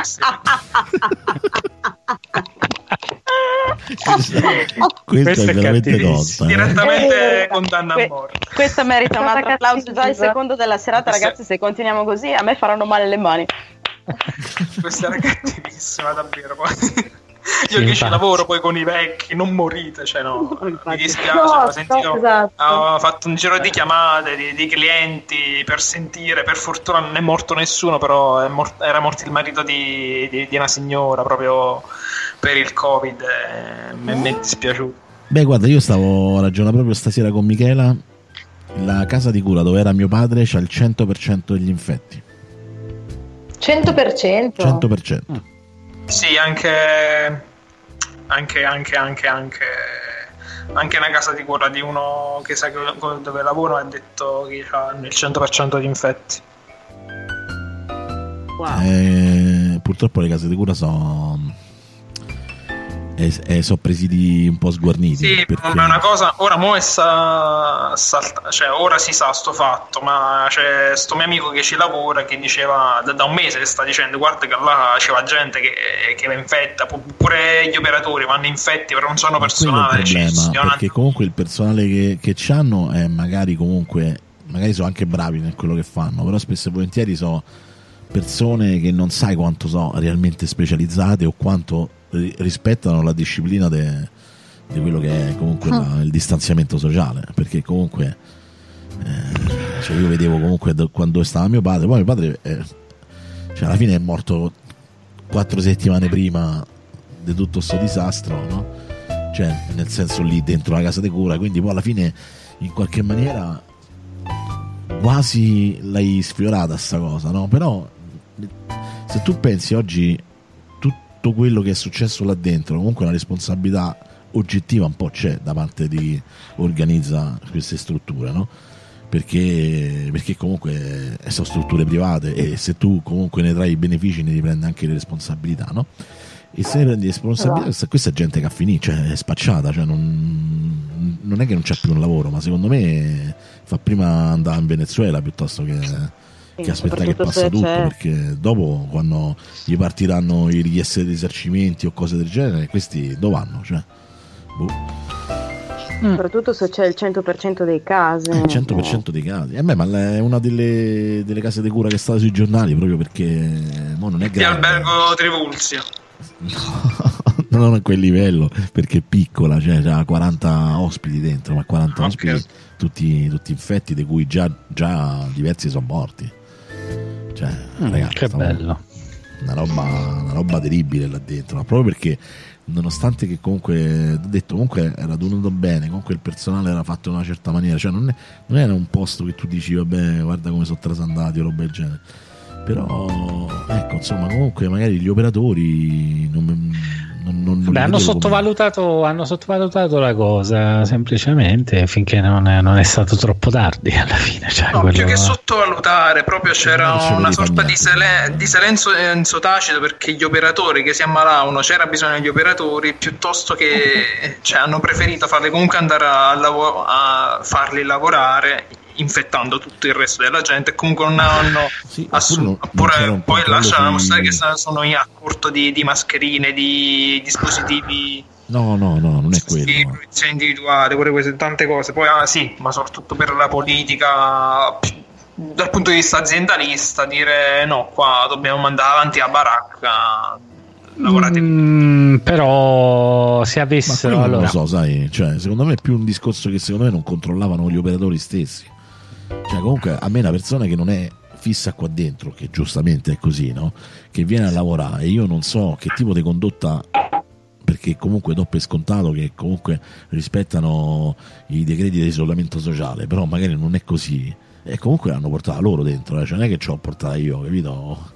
Cioè, il virus è venuto dall'esterno, non è che si è autogenerato all'interno della casa di cura. Quindi comunque generato non creato dalla stessa sostanza del padre, esatto, quindi cioè, lì il problema cioè, come, al 100% regà, vabbè, ma poi lì è normale, cioè come entra secondo me lì sono tutti spacciati sì. Abbastanza dato le condizioni in cui vertono, sì, sicuramente cioè, comunque stanno sempre vecchi 80-90 anni, comunque stanno lì dentro come arrivano, e che spesso hanno infettivo. Patologie concomitanti comunque cioè, sì. Stanno lì per una ragione anche per un quella ragione. Sì, perché fortunatamente l'Italia è un paese in cui non si abusa di questi posti, ci sono spesso ragioni particolari per cui sono lì, quindi non sono mai belli, sani e belli, cioè sono raramente, cioè almeno nella mia esperienza lavorativa ce n'è uno su 30 che semmai sta benino, che non ha niente di particolare, capito? Quindi io sono fisioterapista, no? Vi ricordo, a parte quindi un po' di esperienza di questi posti ce l'ho, però è strano che mi dici gli operatori, un operatore dovrebbe essere un operatore preparato che dovrebbe proprio per preservare se stesso, hai capito? Cioè, anche da eventuali beghe legali, cioè al di là, voglio dire, della cosa, dovrebbe utilizzare tutti i crismi in questa cosa, poi ognuno fa come vuole.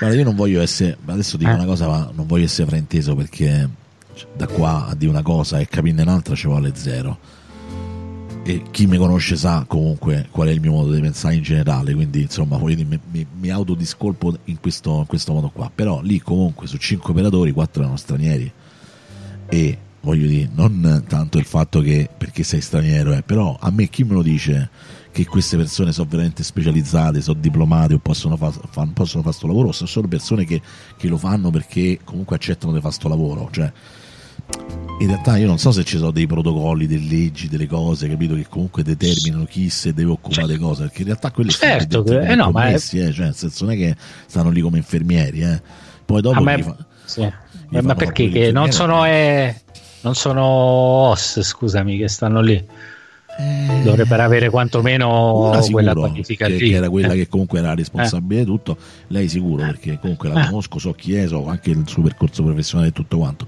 ma tutti gli altri secondo me, cioè, stanno in cucina, così come cambiano i pannoloni ai vecchi, cioè nel senso questo non è molto lo so, ma è così che funziona, raga, cioè non stiamo a raccontare le cazzate, l'altro gli spizzi così e così funziona, cioè poi dopo ci saranno sicuramente. Vado a bussare alla porta e lo chiedo direttamente a una OS. No, non dovrebbe. Nei posti in cui sono stato io non succedeva.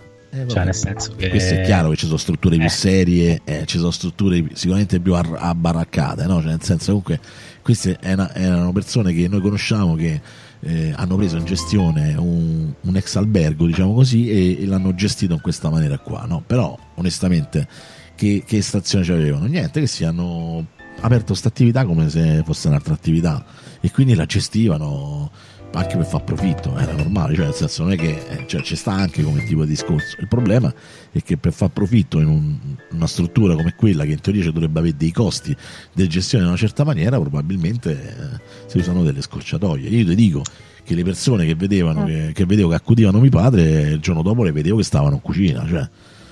E quindi per me quelli non erano infermieri, quelli erano faccendieri, erano qualsiasi cosa, che poi gli facevano pure fare altre cose, è un altro discorso, cioè. Erano OS, giusto? Che ne so. No, le OS stanno anche in cucina, cioè non si occupano di preparare il cibo, appunto, però nel senso stanno nelle camere come stanno in cucina, quindi forse erano comunque sanitari, ma che appunto avevano più mansioni, meno specialistiche come quelle infermieristiche, che comunque fanno anche, trattano anche altre appunto situazioni, come appunto possono essere quelle mediche, no? E quindi magari erano semplicemente OS. Boh, non lo so, però certo, ma diciamo è uno poi delle domande se le fa, naturalmente. Se tu hai visto, se parli così significa che hai visto qualcosa che ti ha puzzato, quindi io sinceramente anche quello che è successo a mio padre non mi ha mai convinto più di tanto, devo dire la verità. Però anche se loro poi hanno subito no, perché so. Però vabbè, non è che mi metto a parlare di questa cosa adesso qui in live, però in generale comunque io non sono una persona che si mette a perseguitare con quelle situazioni, anche perché poi comunque sarebbe successo uguale probabilmente, comunque mio padre stava male, comunque tante cose, insomma. Però insomma ci sono tante cose che non mi sono tornate, però non lo dico perché comunque sono uno che si mette lì a, cioè nel senso, altrimenti mi sarei già messo a fare questione, ma neanche la faccio la questione. Sono dei pensieri, delle considerazioni che ho fatto fra me e me, perché a posteriori, visto anche alcuni comportamenti, devo dire che in effetti forse Quando mio padre diceva che c'erano certe cose che succedevano e noi dicevamo che c'erano le paranoie, in realtà forse c'ha ragione, cioè nel senso forse comunque una visione giustamente più alterata, esagerata di qualcosa, sì, vabbè, che c'era davvero. Oramai era in preda a paranoie di ogni genere, quindi mio padre stava fuori con la testa. Però comunque secondo me tra le 10 assurdità comunque quell'assurdità di meno forse era vera, insomma. Sì, assolutamente se le fa le domande, sì, insomma, basta. Vabbè, comunque come siamo finiti a parlare di te lascio per telefono? Questo è il bello. New entry, proponete una domanda, un argomento, se posso infilarmi, Simone, a fare sta proposta, perché giustamente sì. Facciamole sciogliere, ancora le sento rigidine. Facciamo proprio alle donzelle, scusami. Donzelle, no? Non sono donzelle, sono trans. Comunque, vabbè, una volontà di donzella, diciamo. Sono tranzelle.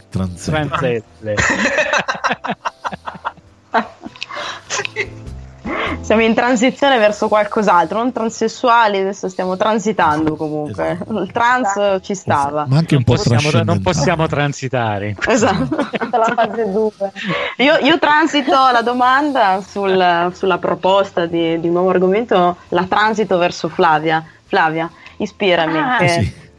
Sai che invece era quello che volevo fare anche io. Esatto. Volevo chiedere la parola. Urca. Ragazzi, considerate abbiamo 19 minuti, quindi insomma non è una cosa semplice, deve essere. Va bene, allora dai, aiutami, fammi un po' pensare. Ma io ce l'ho un argomento, e questo è un argomento, come posso dire, a 360 gradi, non c'ha, come ti posso dire, una focalizzazione precisa, cioè la volta in cui vi siete vergognati di più nella vostra vita e a ripensarci vi è da ridere, così in generale, non è che deve essere forza legato. Io lo so, e so che c'è una cosa che hanno fatto anche insieme, che non sono cose zuzze, e c'ho i documenti. Vi ricordate la cosa? Vabbè, tu non compromettere le persone altrui. No, ho capito. Però vabbè, non è, pensate un'altra cosa, dai, scusate, no, se vi ho... quello no, dai. Vabbè, ah. Flavia, partito, dai. Ecco, senti, io che sono a corto di idee, ho il cervello rallentato stasera. Allora, io ne ho una freschissima, ragazzi. Questa è veramente imbarazzante, ma volete sapere? Vai. Come no, stiamo qua apposta. Allora, momento vergogna ai tempi del Covid-19. È freschissima, di qualche giorno fa. Allora, come vi dicevo prima, io in realtà sono di Pavia, no? E sono dovuta tornare a casa a prendere delle cosine. Esatto, bravo. E come Gerry Scotti, Maria De Filippi. Oh mio Dio, abbiamo ricreato il cast di Mediaset in diretta. Esatto, sono tutti della mia città. Vabbè, comunque ce l'ho fatta a tornare verso casa. Lunedì mattina, Pasquetto smontato dalla notte, e mi sono avviata verso Pavia, no? A parte che ho incontrato, le ho contate, 15 macchine. Da Reggio Emilia a Pavia, 15 macchine. Esco dall'autostrada, ragazzi, mi stavo letteralmente lisciando addosso, ve lo giuro, avevo completamente perso il controllo della vescica. Succede chiaramente. Un'altra storia, sì, che ha a che fare con della roba verde, però quella è troppo lunga. No, ragazzi, ma non può essere tutto così, no, perché anche a me era venuta in mente un'altra cosa, però vabbè, sì, fai finire Flavio, però. Vabbè, niente, comunque esco dall'autostrada e mentre infilo il bigliettino e prendo la carta mi rendo conto che proprio non ce la faccio ad arrivare a casa mia, che sarebbe stata 10 minuti, ma sapevo che il tempo stava per scadere. Dunque, non avendo incontrato nessuna macchina in un'ora e mezza e non vedendo nessuno, che cosa faccio? Arrivo alla rotonda sotto il cavalcavia e mi infilo in una specie di stradina che in realtà non era una stradina, ma era un piazzale che dava poi su un cancello di una ditta ovviamente chiusa. Ok, non c'era un'anima, quindi mi apro le mie portiere, mi accovaccio pacatamente, pensando che nessuno possa vedermi, ve lo giuro su quello che volete. Mentre ero lì che pisciavo, vedo che arriva una macchina. Sapete chi erano? I carabinieri. I carabinieri, ragazzi. Praticamente li intravedo, quindi mi tiro su, cerco di non lo so, di sistemarmi in una qualche maniera, mi allaccio il bottone, però mi allaccio la cintura ma non troppo bene, mi tiro un po' sulla patta, un po' sì un po' no, e cerco di correre in macchina. Mi si affiancano, signorina tutto bene? Io, sì, mi era venuto un colpo di sonno, allora mi sono fermata un attimo per riprendermi, ho finito di lavorare stamattina, adesso vado a casa. Ecco, sempre qua, scusate. Ma poi, è entrata proprio al momento perfetto. Ma poi, ma che musica ti ascolti, scusa? Io, scusate, non vi piaceva? Non è che si capiva granché, però insomma sentiamo. Se volete ve la rimetto. No, va bene. Vabbè, comunque era interessante. Questa cosa già mi ero immaginato il finale, quindi già ridevo io, quindi figurati. Però non mi hanno fatto la multa, non mi hanno fatto niente, anzi mi hanno guardato. La signora autocertifica che lei stava pisciando, cioè che deve. No, gli ho fatto pena. Sì, esatto, gli ho fatto pena, sì. Quello ha detto sì, signor, il colpo di sonno, sì, vabbè. Vi immaginate l'autocertificazione? Sono andata a pisciare di fianco a una rotonda perché non riuscivo a pisciare addosso, o più di quello, ragazzi, che posso fare? Esatto. La salute. Isabella. È stato molto imbarazzante. Ma io ho avuto un momento imbarazzante, ma forse è stato più imbarazzante per chi era con me, l'interlocutore dall'altra parte.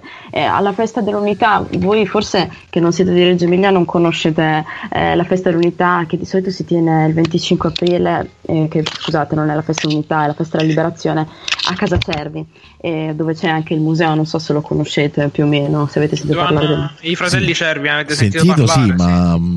No, del museo dico, proprio il museo più o meno dov'è la zona. Comunque, durante la festa dell'unità lì ci sono sempre dei bagni chimici, ma ci sono file chilometriche che ti fanno perdere la voglia di fare qualsiasi cosa, sia pipì che da dietro. E quindi la gente va più che altro nel campo che c'è di fianco dove friggono, si mettono lì dietro nel campo e fanno quello che devono fare. Alla mia amica però non so perché, ma forse il panino gli aveva fatto una reazione un po' strana. E niente, e quindi si è dovuti andare nel campo anche abbastanza velocemente. Se di solito dicono che le donne vanno sempre in due in maniera immotivata in bagno, in quel caso era molto motivata, c'era un motivo ben preciso, e quindi niente, le ho dato un po' di supporto e le passavo tutti i gadget necessari per passarsi il meglio possibile quei 20 minuti di agonia alla pancia. Sì, infatti non è stato molto godurioso da parte sua. Poi a un certo punto non so perché. Da parte tua, immagino. Sì, esatto. E poi niente, a un certo punto le ho fatto compagnia per fare qualcos'altro, ma comunque le ho fatto compagnia. In quel momento però stavano arrivando un gruppo di ragazzi, 2 si sono fermati a pisciare negli alberi più in fondo, uno invece continuava a venire verso di noi. Allora la mia amica giustamente ha cominciato un po' a lamentare disturbi di privacy. Un momento molto difficile, e allora mi ha chiesto di allontanarla e io ho alzato la mano da in mezzo alla boscaglia che ci copriva praticamente fino alla testa, che eravamo tutte e 2 chinate, e urlò stiamo facendo la pipì, cioè non ti avvicinare, e lui fa no ma non è un problema, e allora in quel momento ha detto stiamo cagando, e lui si ok no, è un problema. È stato l'unico modo per farlo andare via. Vabbè, comunque vedo che insomma Umberto.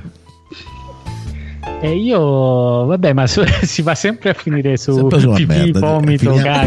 Sempre in temi scatologici, cioè l'altra volta abbiamo finito con vomito e cacca, mancava la pipì giustamente. Grazie Flavia Dell'Into. Siamo andati a finire così, è vero. Prego. Quindi è proprio il finale che ci ispira. Cioè C'è una scena che insomma ricordiamo sempre ridendo, anche se io ricordo molto poco perché riguarda sempre delle grosse ubriacate, diciamo, però mi ricordo il momento topico in cui in mezzo a questa stanza di tanta gente che balla io vomito a terra, no? Proprio così, sai, stai ballando all'improvviso. E praticamente la cosa divertente è che c'era faccio mi dispiace, io tutto ubriaco prendo un vaso di terracotta a fianco che avevo e comincio a raccogliere il vomito con questo vaso di terracotta vuoto. Mi dispiace, non vi preoccupate, faccio io, hai capito? L'alcol fa brutta roba, ragazzi. E alla fine pulì l'allora fidanzata del padrone di casa, cioè una figura di merda. No, c'era una più bella, no, questa fantastico. Ma questo vedo che te salta, quindi ci piace. Io sono fottuto metallaro, voi lo sapete, no? Cioè, lo dico sempre. E quindi noi eravamo dei guastatori di feste quando eravamo ragazzini, perché tendevamo a pogare, hai capito? Quindi se si ballava, poi a un certo punto iniziavamo a darci a spallate anche in modo un po' disturbante per gli altri, sai, quelle cose che fai da ragazzino che non ti rendi conto di essere un gran rompicoglioni, no? Se non che lancio questo ragazzo, si chiamava Cano di cognome questo ragazzo, faccio il lancio del Cano addosso all'allora fidanzata del padrone di casa. Il lancio del giovanotto.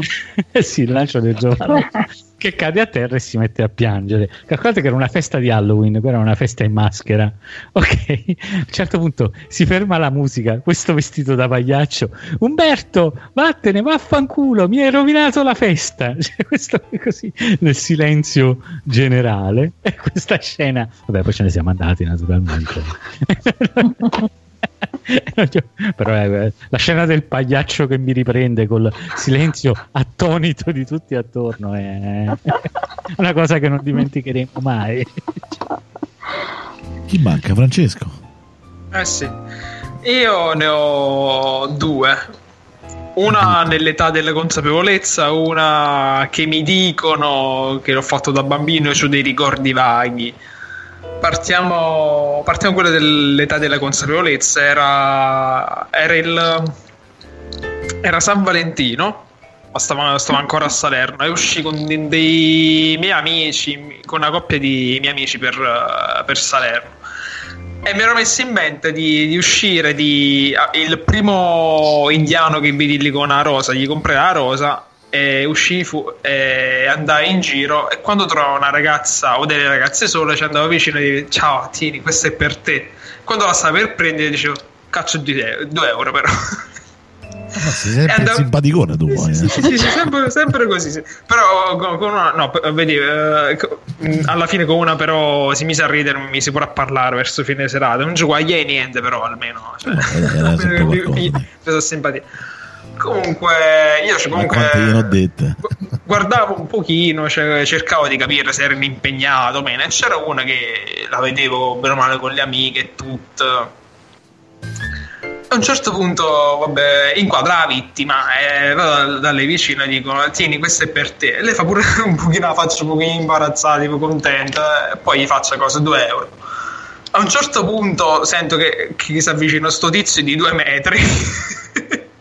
Un barbone che mi guarda, che sai, guarda e tipo gli passa il braccio proprio il tipico macione che passa il braccio dietro al collo. Io mi giro, i miei amici non c'erano più, le amiche di questa a ridere, e a un certo punto lo guardo, non so che cazzo fai, e dite: avuto a rosa, 1 euro, a te da faccio 1 euro.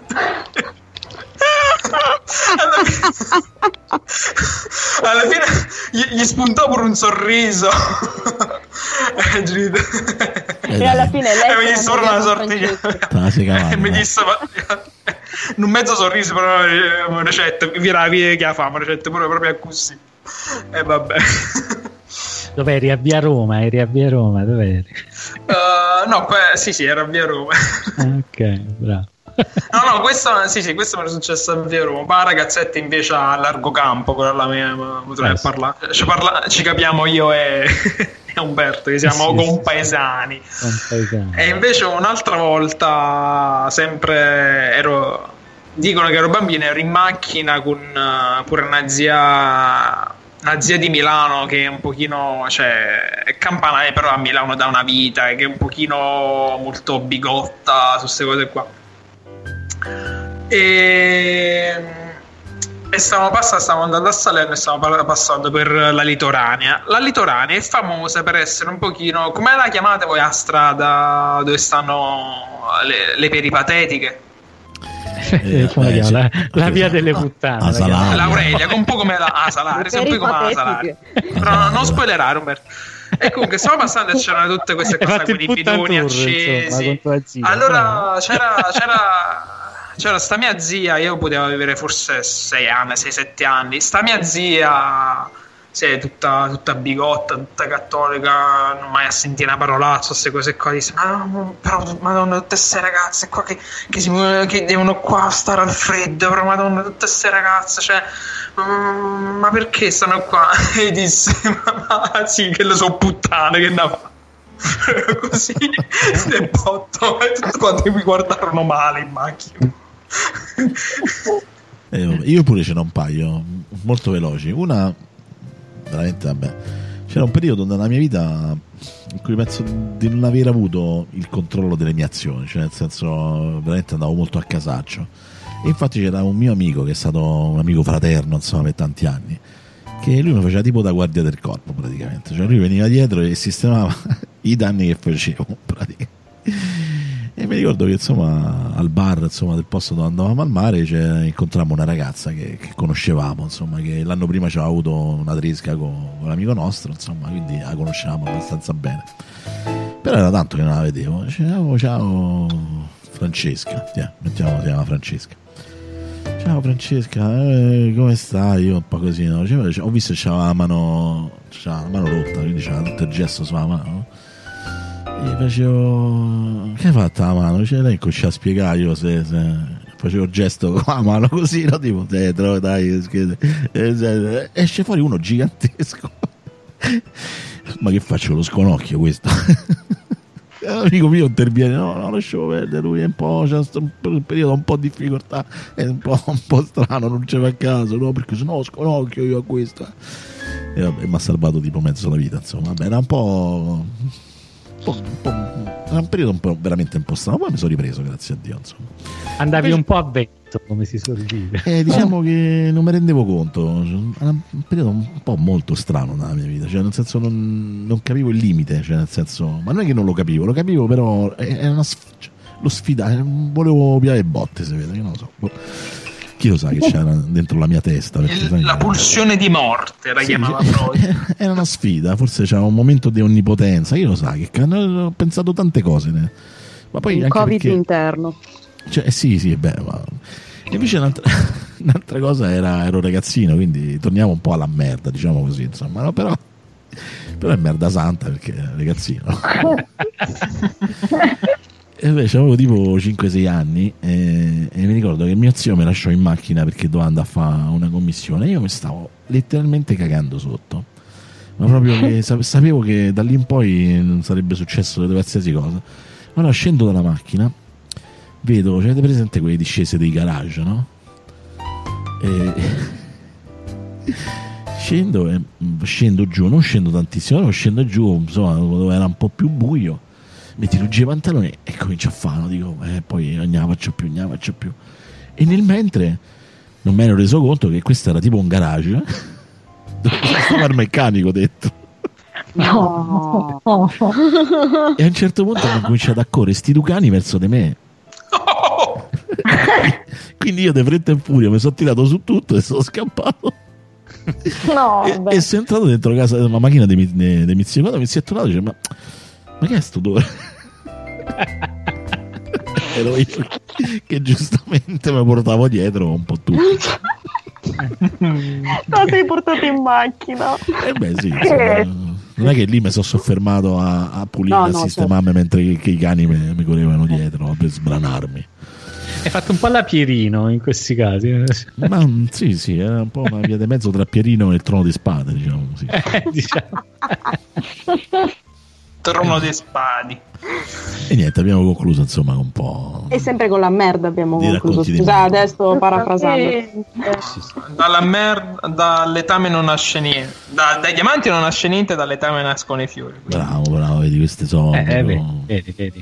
Infatti a questo punto dovrà essere un punto fisso di queste serate. Gli ultimi 20 minuti sono racconti di merda. No. Ma tanto ci si finisce. Se lo fai apposta non ci si finisce, ci si finisce comunque, quindi. No, ma secondo me alla fine comunque, cioè, se tu fai un talk show dove racconti le cose che ti sono successe, comunque in generale qualsiasi estetino, vedrai che prima o poi si finisce là, insomma, non c'è niente da fare, insomma. Ma d'altronde mediamente si dice figure di merda per un motivo. Esatto. Non è un caso. Anche questa è una piccola perla di saggezza, Umberto, grazie. Si chiamano le figure di merda, le situazioni di merda, non so, nella merda fino al collo anche, perché, insomma, vogliamo tutta l'etimologia, insomma, possibile e immaginabile. Ragazzi, vi ringrazio, è stata una serata piacevolissima, sono stati 2 ore alla fine. Ma Michele dorme a quest'ora, non può partecipare tipo la prossima volta. Beh, lavora lei a mattina, ma lei vorrebbe partecipare, ma no, oggi non c'era proprio, stava proprio KO, c'era un'emicrania ignorante, insomma, quindi si è messa a dormire tipo alle 9 praticamente, insomma, mamma mia. Però penso che una delle prossime volte parteciperà volentieri, e che lei verso le 10 comincia a perdere la coerenza con l'esistenza stessa, insomma. Però vabbè, detto questo, io torno a ringraziarvi. Io ricordo sempre a tutti che Runtime Radio fa questo, cioè, questo impegno, diciamo così, che si è preso con tutti durante questo periodo di quarantena, diciamo così, quindi è il nostro contributo, mettiamola così, e cerchiamo di fare almeno una live al giorno. Quindi noi... È da un mese che ci si sta riuscendo, anche più 2 live, anche a volte 2-3 live al giorno. Quindi. Esatto, poi speriamo che finisca presto, perché così tutti torneranno piano piano alle proprie faccende, a tutte le questioni, insomma, che fanno parte della loro quotidianità, e noi poi ci prenderemo un grosso periodo di riposo, perché comunque, lo dico sempre, noi lo facciamo perché ci divertiamo, lo facciamo perché è veramente una cosa che ci siamo prefissati di fare. Però per tutti quelli che ci ascoltano e lo sanno, non pensiate che non sia comunque impegnativo in qualche maniera farlo.